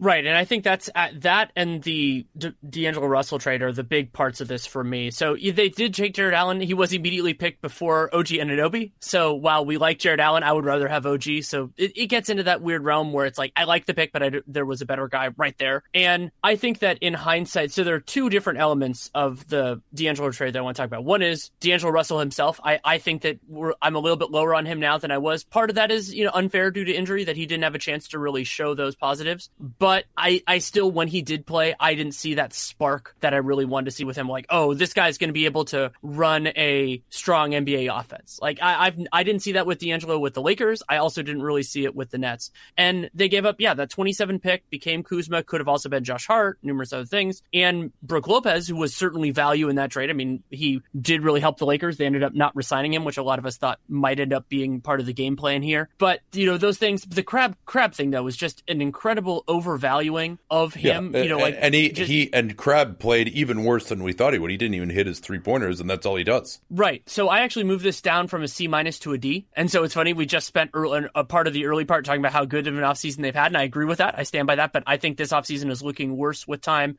And the opportunity cost of Allen Crabbe is significant. I mean, the guy's making 18 million a year. He's more of a sixth man, maybe. And we're not even totally sure of that. And Brooklyn this year, they could have done a little bit with that money. We saw how well they kind of created a mountain of assets out of a molehill of space. But then also, this is big for next year because Crabbe has a player option, and I think he's going to be picking up that player option for next year. Thank you, And- thank you. My, that- my voice is a little is a little burned out after the bachelor party. So uh, and, and that really hurts the Nets. I mean, because they they could have that money, and the it's too much that you know if they if they stretch it, then that becomes an issue and all that kind of stuff. So it, it's n- they didn't get much out of that year. They were in a tight spot. I thought they made that spot tighter in offseason. Yeah, and I, I'd given them a C plus uh, initially. Again, just couldn't stand that Crabbe trade. That was the biggest I thought, and uh, trading away uh, that Kuzma pick. You know, those are the two criticisms I had at the time. And you know, they took on Mozgov. That's a lot of money to take on. I mean, that was you know, if you're looking at what it's taken to get off of bad money this year, well, he was forty eight million dollars in bad money. But I thought it was a good risk because Russell is a guy with some talent, and they just with the situation they're in you know, there wasn't anybody who had that superstar upside. And now Russell has not worked out, uh, of course, uh, and obviously the way that things worked out with the pick that they got in the Carroll trade uh, as well. So I downgraded them to a C minus. I mean, in terms of the results, it probably deserves worse than a C minus, but I still thought that the process, aside from the Crabbe part, uh, was decent. But you know, they took some risks that just didn't work out, and so it's hard to say, you know, oh, there's something they should have known about those risks at the time. Um, you know, if you're just grading this based on the results, you know, I'd be down with you in the D range. But I thought that it, at least the process was decent. I understand, other than the Crabbe trade, of why they did just about everything here. And Russell, you know, and if Russell were looking like he could be, uh, you know, a top 15 point guard in the league or a top 10 point guard in the league after last season, uh, you know, we might be feeling totally differently uh, about this trade. It just, you know, that didn't happen. Or this offseason, I should say.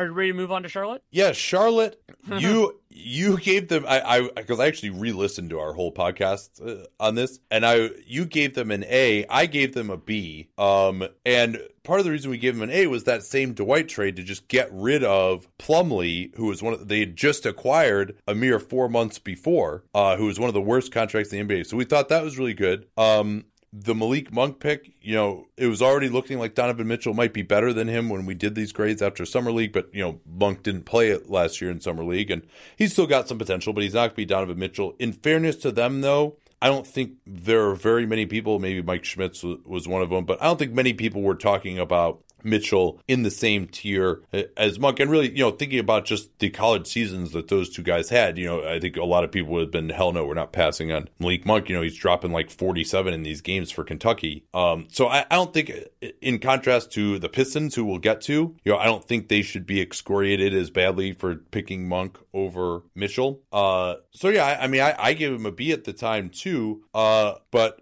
what was your uh, and then the other problem was you know that howard trade put them close to the tax and then they had problems trying to find a backup point guard and michael carter williams had like one of the worst seasons that anyone has had in nba history basically. Um uh, what else you got here? Another underrated thing that they screwed up, which I, I wrote it in my review then, but it just wasn't enough to degrade it, was they had they moved up to the number 31 pick, the first pick of the second round in the in that move, and then they moved back down again from with the Pelicans for cash. And I hate it when teams move down from a valuable pick just for cash because they don't get a benefit. And there were a lot of good guys on the board at 31 that could have really helped them. And yeah, I mean, Michael Well, Carter and then Williams, they picked Dwayne Bacon too, who, uh, as we talked about last week, is looking pretty bad. Right. So so you have that as well. And so I'm I moved them from an A to a B. It's hard with Monk over Mitchell. I don't degrade them. Like you said this. Like it what in hindsight, yes, they should have done that. But I didn't think of it that way. We hadn't watched film. I, I don't think we definitely hadn't watched film on Mitchell in terms of our pre-draft stuff. I can't remember if we watched Monk or not. We did. We did. and we did. And I, I thought Monk was fine from what I recall. And so they have that. And the Michael Carter Williams thing is, is certainly frustrating because they, you you know, the big reason why they got him instead of a, another backup point guard was probably money. You know, that was something that KP did really well in the mock off season that year was spend basically what they can to stay under the tax. Though it is worth mentioning that North Carolina product Raymond Felton signed for the minimum in OKC, though his priority was probably Yeah. different because in OKC Well, he was actually on a team that could win something. If they'd had more money last year, maybe they would have just spent it on like the equivalent of Tony Parker, who may not have necessarily been Sure. that much of an, an upgrade. But yeah, well, actually, s- since you brought it up, do you want to? Should I bring? If there's a little piece of news on that, actually, oh yeah, what is it? live reaction. Tony Parker's second year is non-guaranteed. Oh yeah, that makes it much better. Yes, it does. We'll probably talk about that in more substance. But since you brought it up, I'm like, okay, let's let's let's do that. But yeah, but so so I still give them a B, and and it, you can make an argument that going cheaping out with Michael Carter Williams and also identifying Michael Carter Williams as the guy that that cost them a playoff spot because if they had better bench play in the first half to three quarters of that season, Charlotte could have absolutely been in the mix. It did end up getting a little stronger than we expected at the eight seed, but they, they could have been in there. And Yeah, I still our think the Dwight Howard assumption- trade was great for them. Our assumption when they made these moves was that they were going to make the playoffs, and they didn't. I mean, that, the the reason they made these moves, and and then they just recently had to swap Howard back for an even worse contract than Plumlee. In, Mozgov, although they did, I mean, it's worth noting that they got a year of Dwight Howard services over Plumlee and over Mozgov, which you know that that doesn't count as nothing. He was still better than those, but I mean, I I would bump them down. I gave him a B. I would have to bump them down to a D. I mean, we actually thought Carter Williams could be okay. As it turned out, that was not the case. So, and they didn't make the playoffs. I mean, they made these moves that are kind of short term focused to make the playoffs, and they didn't succeed. And uh, so I think that uh, I got to bump him from a B to a D there. Um, you gave him an A initially. What's your new grade? I moved him down to a B. Yeah. And I will clarify, I, I'm not sure. I want to make sure this is clear from earlier in the podcast that Miles Plumlee, he has this year and next year remaining. There isn't anything beyond that. So it's not as long as Schroeder. It's, it's, it's, in, it expires in the summer of 2020. Oh yeah, make yeah. I sure that was out there. Uh, but but anyway, um, so yeah, I mean, uh, uh, just hard to because you know your thought on giving them an A was all right. They had very limited resources uh, with their tax issues, and so they did well there. And, and you know maybe that was true at the time, but the whole idea was, hey, we're going to make the playoffs again, and they didn't do that. that Oh, was one other goal. thing. One other thing I want to mention. So Dwight did help them a lot last year, but I also think that giving Cody Zeller more of an opportunity, the margin between those guys wouldn't have been as severe. And so Zeller was, you know, playing with the backups and all that kind Yeah, of stuff. well, thought, Zeller you know, missed Zeller- a bunch of time last year, remember too. So like, he, That's also true. So yeah. um, So so that is worth mentioning in terms of this. Like maybe they could have gotten a backup center that would have been capable or something like a, gap filler of sorts. But that you know that would have been dif- difficult as well. So I don't know. We'll, we'll we'll see where that would have gone. Ready to move on to the Chicago Bulls? This one will be fun. Yeah, I mean, obviously they did that Butler trade. Zach LaVine, Kris Dunn, the pick that became Lauri Markkanen, uh, was the trade for Jimmy Butler. They also got a lot cheaper with that trade, um, which has enabled them to do some stuff. They didn't bring back Rajon Rondo, who had a, you know, a small guarantee on a 13 million, and they did uh, claim David Nwaba off waivers, and they picked up Justin Holiday uh, for four million a year for two years, which seems fine. Uh, they also re-signed Cristiano Felicio for four years, thirty-two million, which we hated, even when we thought Felicio might have some potential to be a solid backup center and maybe even a starter at some point. Uh, he was one of the worst players in basketball last season, so so that doesn't help them. We gave them, uh, I gave them an F initially. You did as well. I did, and I still do. I mean, even though Lauri Markkanen had a nice year, and remember, Markkanen got taken over Dennis Smith, and there's a whole bunch of stuff with that. And Yeah. we don't.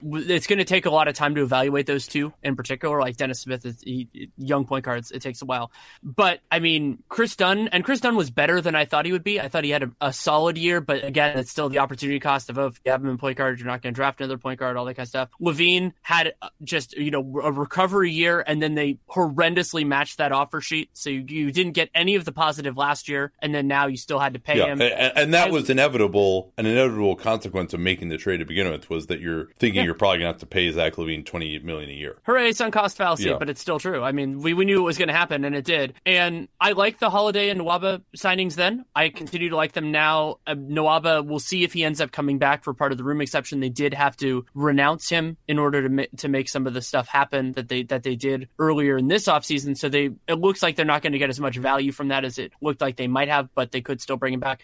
Felicio contract is an absolute disaster. I thought about giving them an F plus because they chose not to re-sign Joffrey Lauvergne, but no, because they they still they got Felicio and all this other stuff. So no, that's a straight F. Uh, I was a little kinder uh, giving them a D. I think there is uh, Markkanen could be really really good. Uh, um, and we killed them for not drafting Dennis Smith. I would still rather have Smith, uh, but it's entirely possible that Markkanen turns out to be better than him, and, and it's very possible that Markkanen might have been the right pick there. I mean, I, I think we said at the time like we might have liked this trade more if they had just taken Smith and had someone who, who had some more upside. Uh, but and then another thing we didn't mention in that Butler trade, of course, is they gave up the 16th pick. And now, while Minnesota decided to draft Justin Patton, who has struggled with injuries and you know doesn't really seem to be a very modern player, it doesn't really fit in given all the centers that Minnesota already has there were good players available at 16 if they could have just negotiated their way into not giving up that 16th pick, which seemed pretty crazy. The, the other important thing to remember, though, is like, what's the counterfactual, right? And we, uh, my position was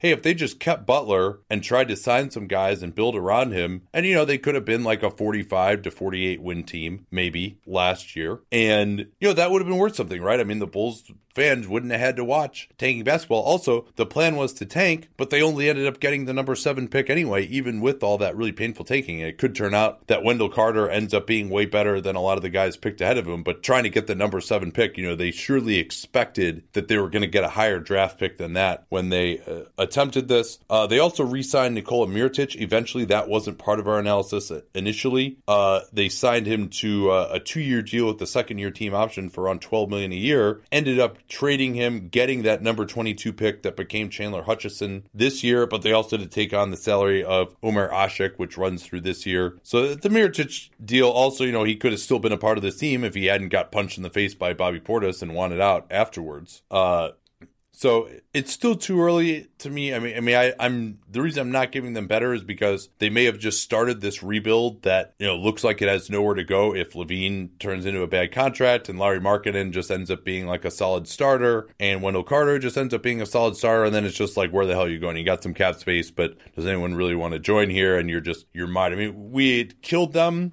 because we felt like, hey, you know what? They're not going to be back in the playoffs for a very long time. I still think the people who are talking about the Bulls being good this year, you know, winning 40 games, that that seems uh, very optimistic at this point. So I, I think ultimately there's a little bit more light at the end of the tunnel than it appeared right when this trade was made. But uh, I still don't really care for it that much. And then, you know, I mean, they could have kept Butler around, and then would they have gotten a worse package than this if they had traded Butler this offseason? You know, maybe they could have traded him to the Lakers or something like that, you know, and they would have actually had him for another year and been a, a solid team probably in the playoffs this last year. So um, I, I moved it up, but it still uh, gave him a D. But but that was an interesting one. This is a, a, tough one. There are a lot of different things than when we initially were evaluating it. Uh, although apparently not for you. Uh, uh, well, no, well, there were a lot of different things. I just felt the same way about them yeah, overall, yeah. in the aggregate, as you would probably put it. And let's move on to the Cavs another one where a lot of things changed, but my feelings didn't really change. So yeah. the biggest difference was so when we did this, they had signed Derrick Rose, Jeff Green, brought in Cedi Osman and Jose Calderon, and re-signed Kyle Korver. They had not done the Kyrie Irving trade, so I gave them an F plus, and I'm going to read exactly what I wrote because I stand by all of this. I said they did not use any of their limited resources to get better against the Warriors, and that is all that should matter. I stand by every single word of that. But if we had done this grade later in the offseason, I would have moved it higher because of the the value that I thought they got in the Kyrie Irving trade. Whether or not they had to trade him, I, I have I have skepticism there. That there's a whole bunch of stuff that we know and don't know there. But the Nets pick, Isaiah Thomas, Jay Crowder, all that. Unfortunately, they never got the benefit of that bump up because a lot of that stuff ended up getting thrown out in the wash with an awful season in terms of chemistry and everything like that, and then taking on a lot of long term money. So I'm I'm moving it from an F plus to what would have been higher down to an F because they already drafted Cedi Osman. I thought that you know I'm happy they brought him over, but that again doesn't doesn't really factor in too much. And the criticism of not getting guys that were good against the Warriors is still there. I mean, LeBron was still the driving force behind getting them through, but also remember that this was such a disaster that they had to take on a lot of long term money and give up that first round pick for Jordan Clarkson. Granted, that yeah, trade yeah, and had, for, for, for Larry to, Nance had to seems. Uh uh, chose to. Yes. chose to. That they that they basically felt the urgency to make all of these moves to dump Jae Crowder, to dump Isaiah Thomas, to dump Channing Frye, and that to get into that circumstance and take on that long term money, give up that pick. That makes it an F for me. Yeah, I mean, they lost LeBron because they weren't able to do anything in this offseason. And I agree with you. I mean, I thought that that Irving trade that we had thought there's some possibility that could actually make them better against the Warriors, but Crowder obviously disappointed, and and you know Thomas uh, was completely messed up from a health standpoint, which we didn't know how bad that was when we were evaluating the trade. I, I'd given them an F plus initially. I move it down to an F minus because they lost LeBron. They basically did absolutely nothing other than signing Jeff Green, who was like halfway decent uh, and helped in the East playoffs. But it basically the only reason they even made it to the finals was because of guys who were on the team before this offseason. And uh, they did re-sign Kyle Korver. That looks like an overpay. Korver was a valuable player in the East playoffs, but uh, really was limited in terms of his effectiveness defensively against Boston, and then really couldn't play against Golden State uh, hardly at all. Uh, we'll see what ends up happening with him in trade now that LeBron is gone. I mean, they had Dwyane Wade uh, on this team. It ended up, you know, that was a disaster. And then, you know, remember, obviously, there was the whole GM drama as well, right? They brought in Koby Altman as GM. Not only did they let David Griffin go, and then they couldn't work out the Kyrie Irving situation, but then hiring Altman, you know, it doesn't look like he's been very effective. I mean, that trade, especially those trades in the or the in-season trade at the trade deadline, was a, a, disaster. I think from day one, you know, none of those guys really helped them in the playoffs. They took on long-term salary. They gave up a first. I mean, that was, and then the opportunity cost of that, you know, not getting someone who who could help them in the playoffs. I mean, that looks really bad, and a lot of that comes from well, they brought in this GM who had very little experience, and he hasn't really been any good. So, uh, yeah, F F minus. I mean, they laid they just got so much worse and they lost LeBron and they did it in large part due to last year's offseason. Maybe he never would have stayed, but they sure as hell got a lot worse because of that offseason.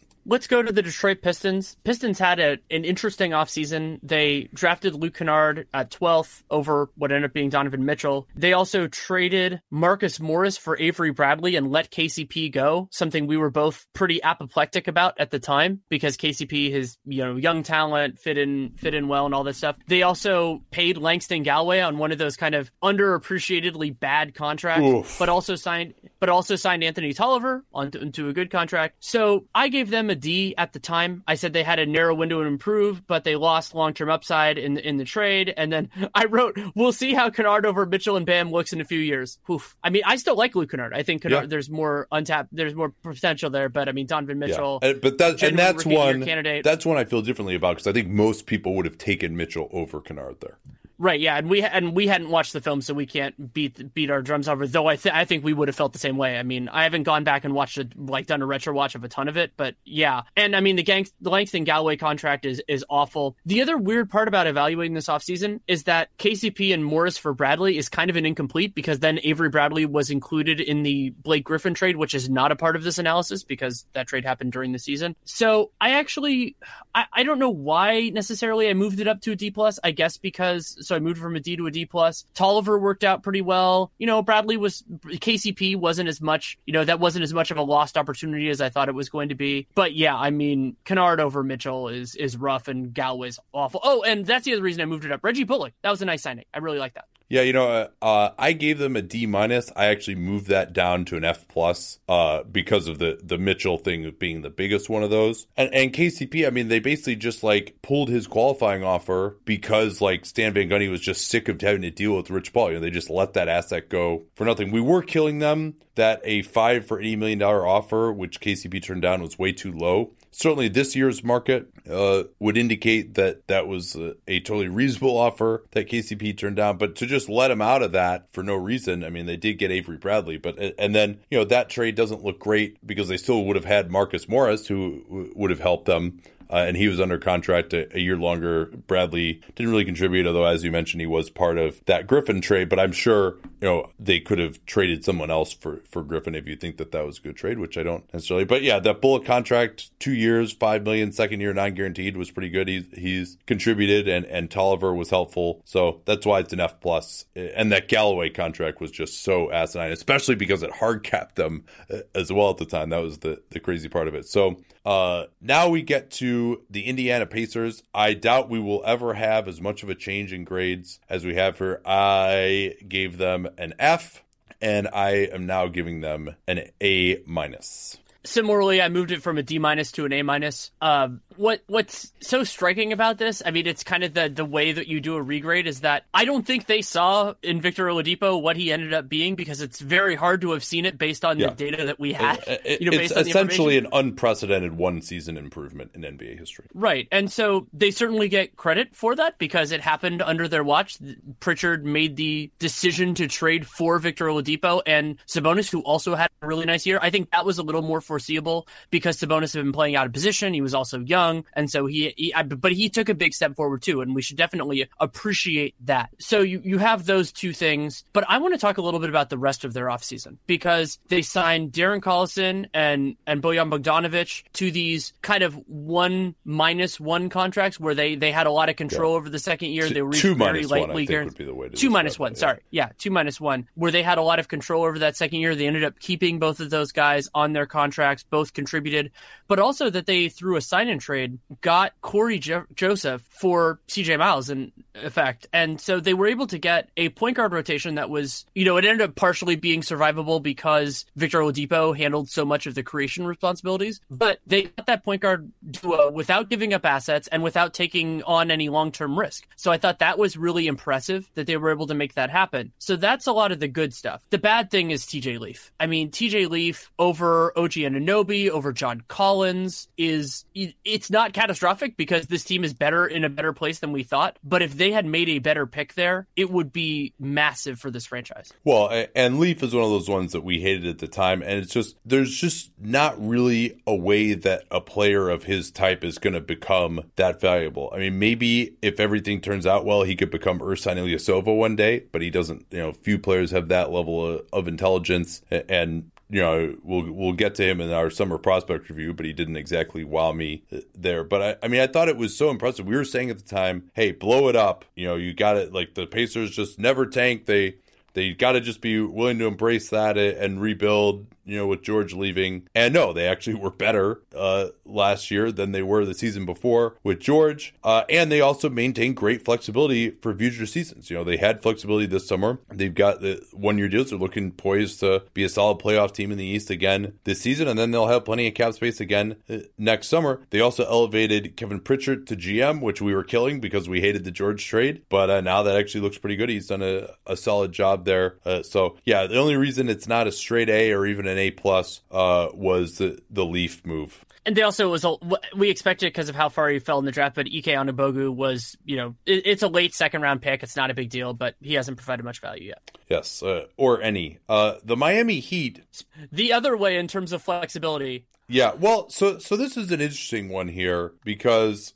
I initially gave them a C plus, you gave them a C minus, but it felt like we actually had more of a divergence than that when I went back and listened. That you were critical of them for locking into these long term contracts, and my thought was, well, what else were they supposed to do? Remember, they were very late in free agency. Gordon Hayward spurned them. Their own guys were basically the only ones left. They managed to create with some nice cap gymnastics using unlikely bonuses enough space to bring in Kelly Olynyk. Um, but they also, of course, retained Dion Waiters and James Johnson. And then they made that trade with Josh McRoberts where they picked up, uh, they paid a bunch of cash to Dallas. They opened up some of that cap space, but they had to take back AJ Hammons, who had money for this year uh, as well. Um, so I actually don't downgrade them that much. Uh, I had them now as really a C, and we can also throw in that they gave they extended Josh Richardson at four for forty two, thus creating that uh, what we always talk about the Josh Josh Richardson contract extension, where you're so low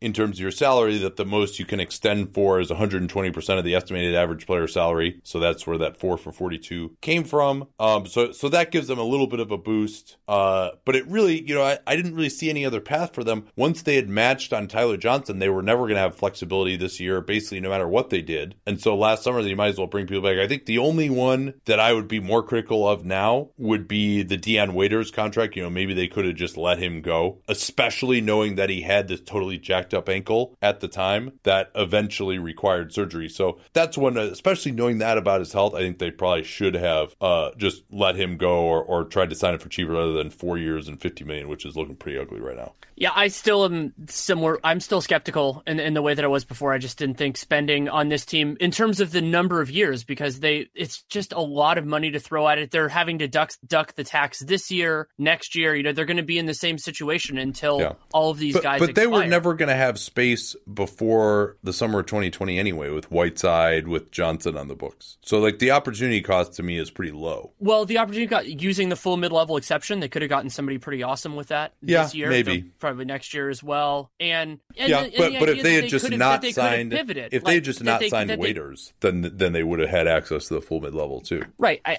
I mean, and with with Olynyk, it's a fine. Con- I, I think Olynyk is a solid player, but there just wasn't really that like niche for him. Like, oh, he's your third big. Okay, that's nice. You know, totally fine with that. But but doing that, I like the Richardson signing, so I moved them from a C minus to a D plus, just a slight downgrade because I think those contracts are looking worse than they did. And the Bam pick is fine. You know, I, I'm not completely sold like, oh, he's a diamond in the rough or anything like that. But I do think that there's a, a, a very good player in there, not necessarily the position of the most value. So yeah, I mean, I, I, it's I guess it is just our feelings on the opportunity cost. I don't think we need yeah. to. I, I don't think there's much that we, either of us can do to convince the other. It's just that we have a difference of opinion. Well, that's pretty much true for any subject that we ever discuss.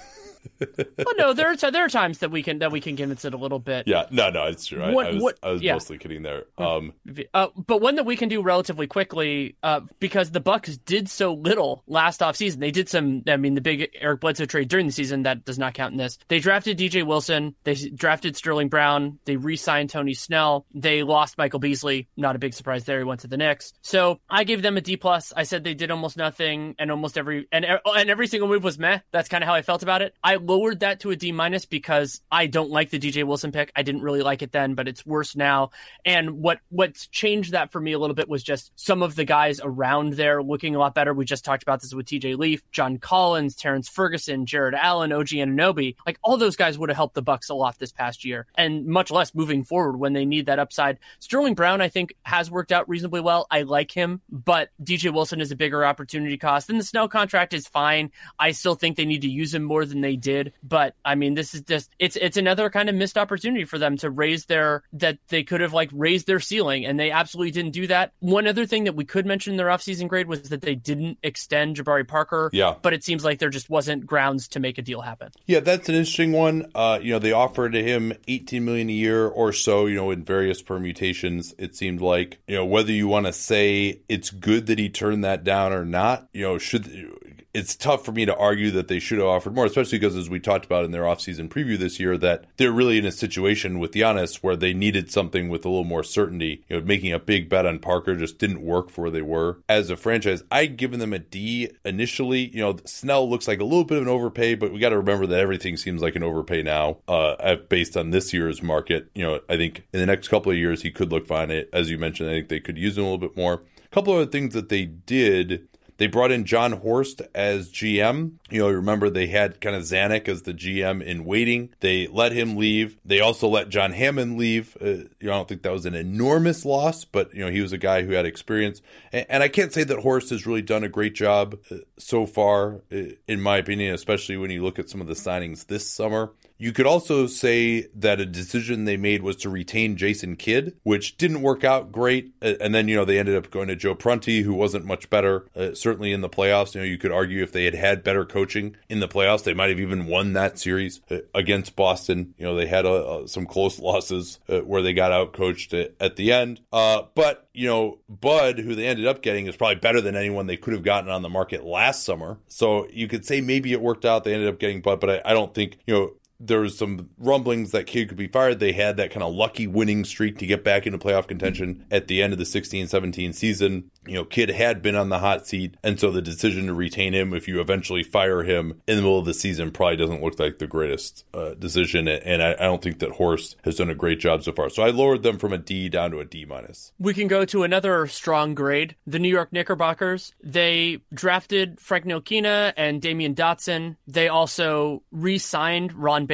holy shit, that's an awful contract. But then Tim Hardaway Jr., I think beyond all of the Phil Jackson related nonsense, that's the other big takeaway here. That contract is an absolute disaster. And it was then, it is now. And, you know, he's not an awful player, but the money they gave him is completely ridiculous. So I gave them an F at the time. I give them an F now. Frank is intriguing, but he hasn't, you know, like I would go like, oh, he's a a, a, a budding star yeah. or anything like that. I, I mean, I do, he showed like he showed very little offensively. This, I mean, he had a couple of flashes, but you know, offensively and suddenly didn't look like a player is yeah. even close to being able to access the reins of, of, an NBA offense. Right, and so I mean, the Ron Baker contract is in some ways even worse than Hardaway, just because Ron Baker isn't like he isn't an NBA player, whereas at least Hardaway they overpaid for somebody who is an NBA player. But I mean, they're both just completely egregious. Yeah, and you know, if they didn't have Hardaway this summer, you know, number one, maybe they could have like just had cap space this summer instead of him. And number two, now next summer uh, they've got 18 million less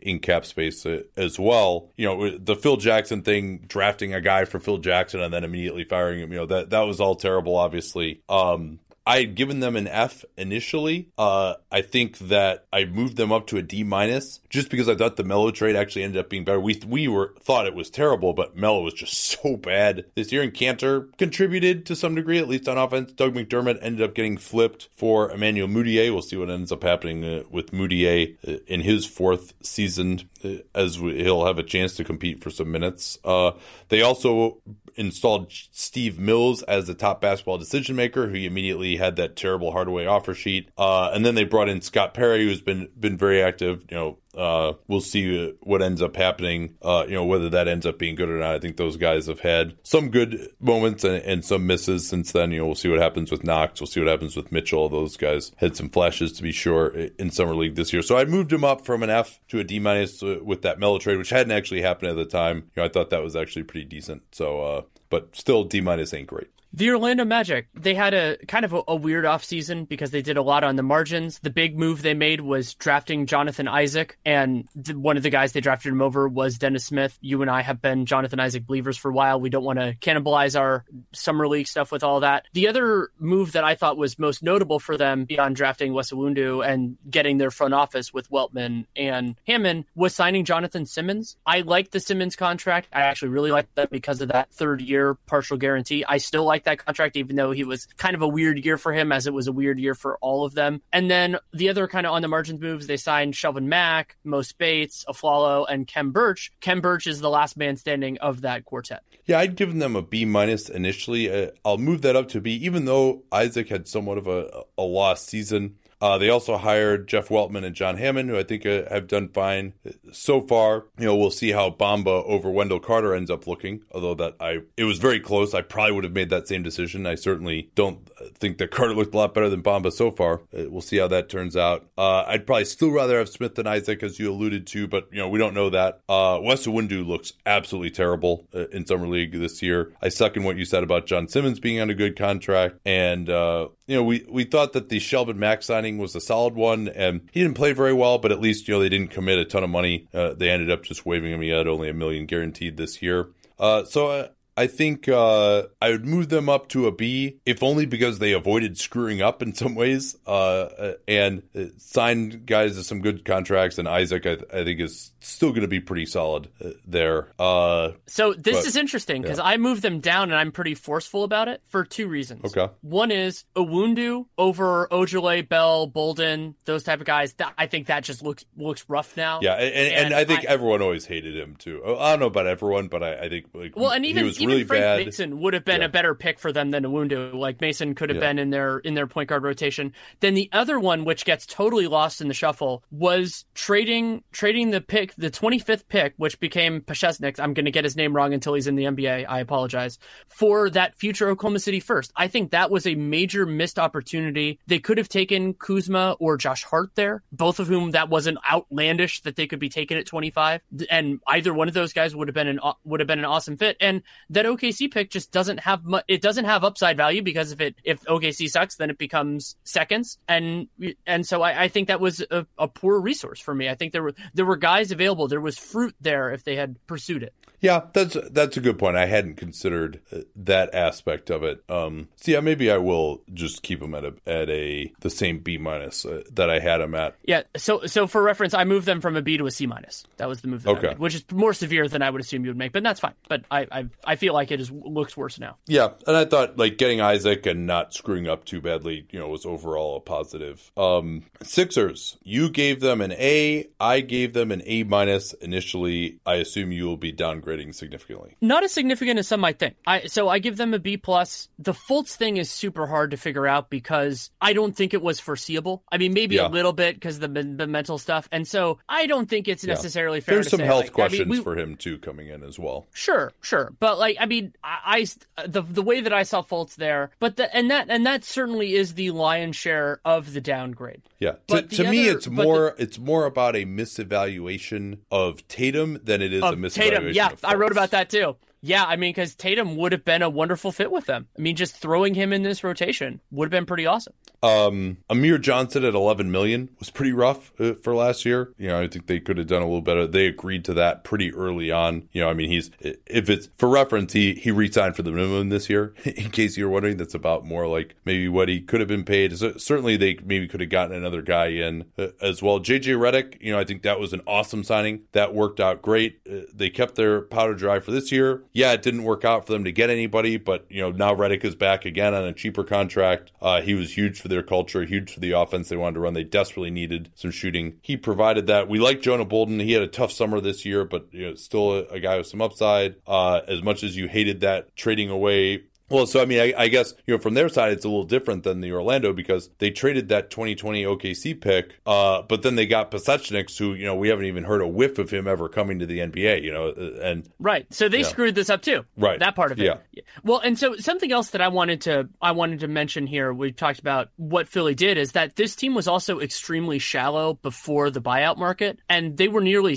like their seating was nearly sabotaged by that. That they just didn't have a deep bench. That they were, you know, they lost Gerald Henderson and and you know a few other guys and Yeah. that money they gave to to Mir Johnson. Like if they had used that better, this team wouldn't have had to to stretch and claw to end up getting just past Cleveland and everything that happened. So I, I think that like there there's more negative there, and that counts in the offseason grade that they didn't that they got bailed out. And the only reason they ended up getting that was because they ended up being better than expected through things that were not a part of the 2017 offseason. Simmons was drafted in 16, Joel Embiid, all that kind of stuff. So yeah, I gave them a B. I, I think maybe I should move that down a little bit more because I, yeah, I'm to move that to a C plus because the the Fultz thing that is there, but also just the opportunity cost with with Amir Johnson and that they you know they had all, all these lottery tickets on guys like Justin Anderson who they uh, acquired in the Nerlens Noel trade and all that kind of stuff, but that they didn't get just solid vets to fill out some of this roster and they had the space to do it is a real missed opportunity.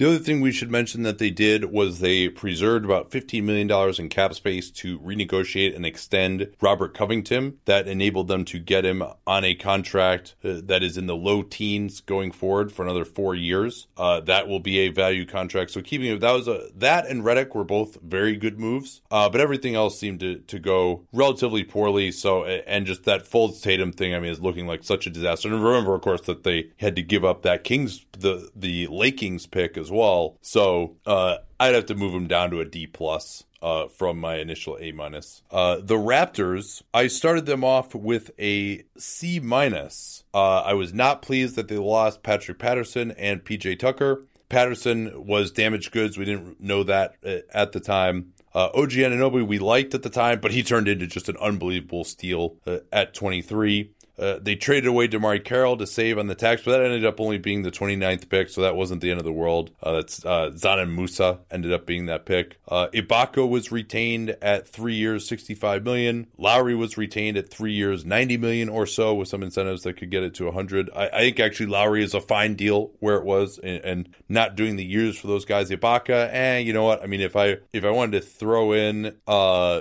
the idea that maybe you could have paid Tucker more and just not brought back Ibaka, but that was always part of the deal when they traded for Ibaka that they were going to sign him to a contract. And Tucker supposedly offered more than the Rockets, but uh, they lost him anyway. Um, in retrospect, not being willing to pay the tax for this team was a mistake because they were contenders. But I mean, they made moves that got them to winning 59 games. Yeah, they didn't get it done in the playoffs, but you know, I think unambiguously this is a pretty good uh, offseason. I had given them a C minus initially because of those guys that they lost, and uh, my new grade for them uh, is a B plus. Also, they extended Norman Powell. They gave him the Josh Richardson at four for 42 and that you know that's not looking too great right now. He was out of the rotation last year, so that's that was one of the reasons I and not retaining Tucker. Those are the only reasons I didn't give them just a straight up A. But B plus is still a, a big upgrade from where I had them. You liked them better though initially. I did. I I had it at a B minus. I thought that they were. I didn't like the way that they were didn't get anything for Cory Joseph. I just thought that the combination of player and contract there was reasonable. You know, I, I still think that was still fine. And what Yeah. I find they did sign CJ Miles though, uh, which yeah, they, they basically yeah that, that yeah they signed him with the mid level exception. That was kind of the space that was created by trading Cory Joseph. I believe Yeah. it was technically structured as a trade and a signing for some for some structural reason.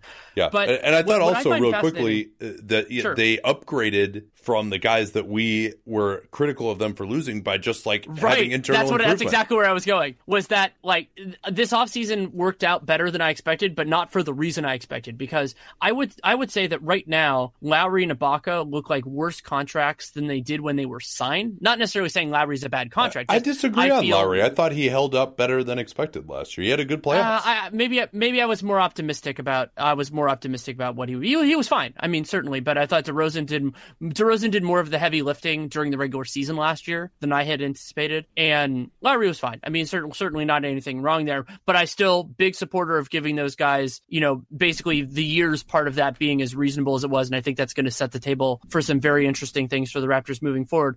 But that they had pieces in house to replace Patterson, Joseph, Tucker, and Carroll that were that were already there for the most part i- is fantastic. Anunoby was a great pick. They were for- fortunate that he fell to them, but they got him, and you you always deserve credit for that. And so yeah, I, I kept I, I moved it up from a B minus to a B plus for me. And they did have the best record while staying under the tax, which in the East, which is which is pretty impressive. Though they got the best record in no small part because Boston's just horrendous injury luck. You know, Boston was a little bit healthier. If that if the if the injury health had been even moderate between the two of those teams, Boston would have had the better better seeding. Though you could argue that didn't work out for Toronto because then that put Cleveland on the same side. So yeah, uh, it worked out beautifully for Masai. Some of that was good fortune. Some of that was just knowing that they had good young guys. But yeah, they did really well. yeah, they also actually elected to retain Dwane Casey, which he did win Coach of the Year, although he also got fired Mm-hmm. because he wasn't good enough in the playoffs. Um, let's finish up with the Wizards here. Well, actually, that's else. that's an interesting question to talk about. If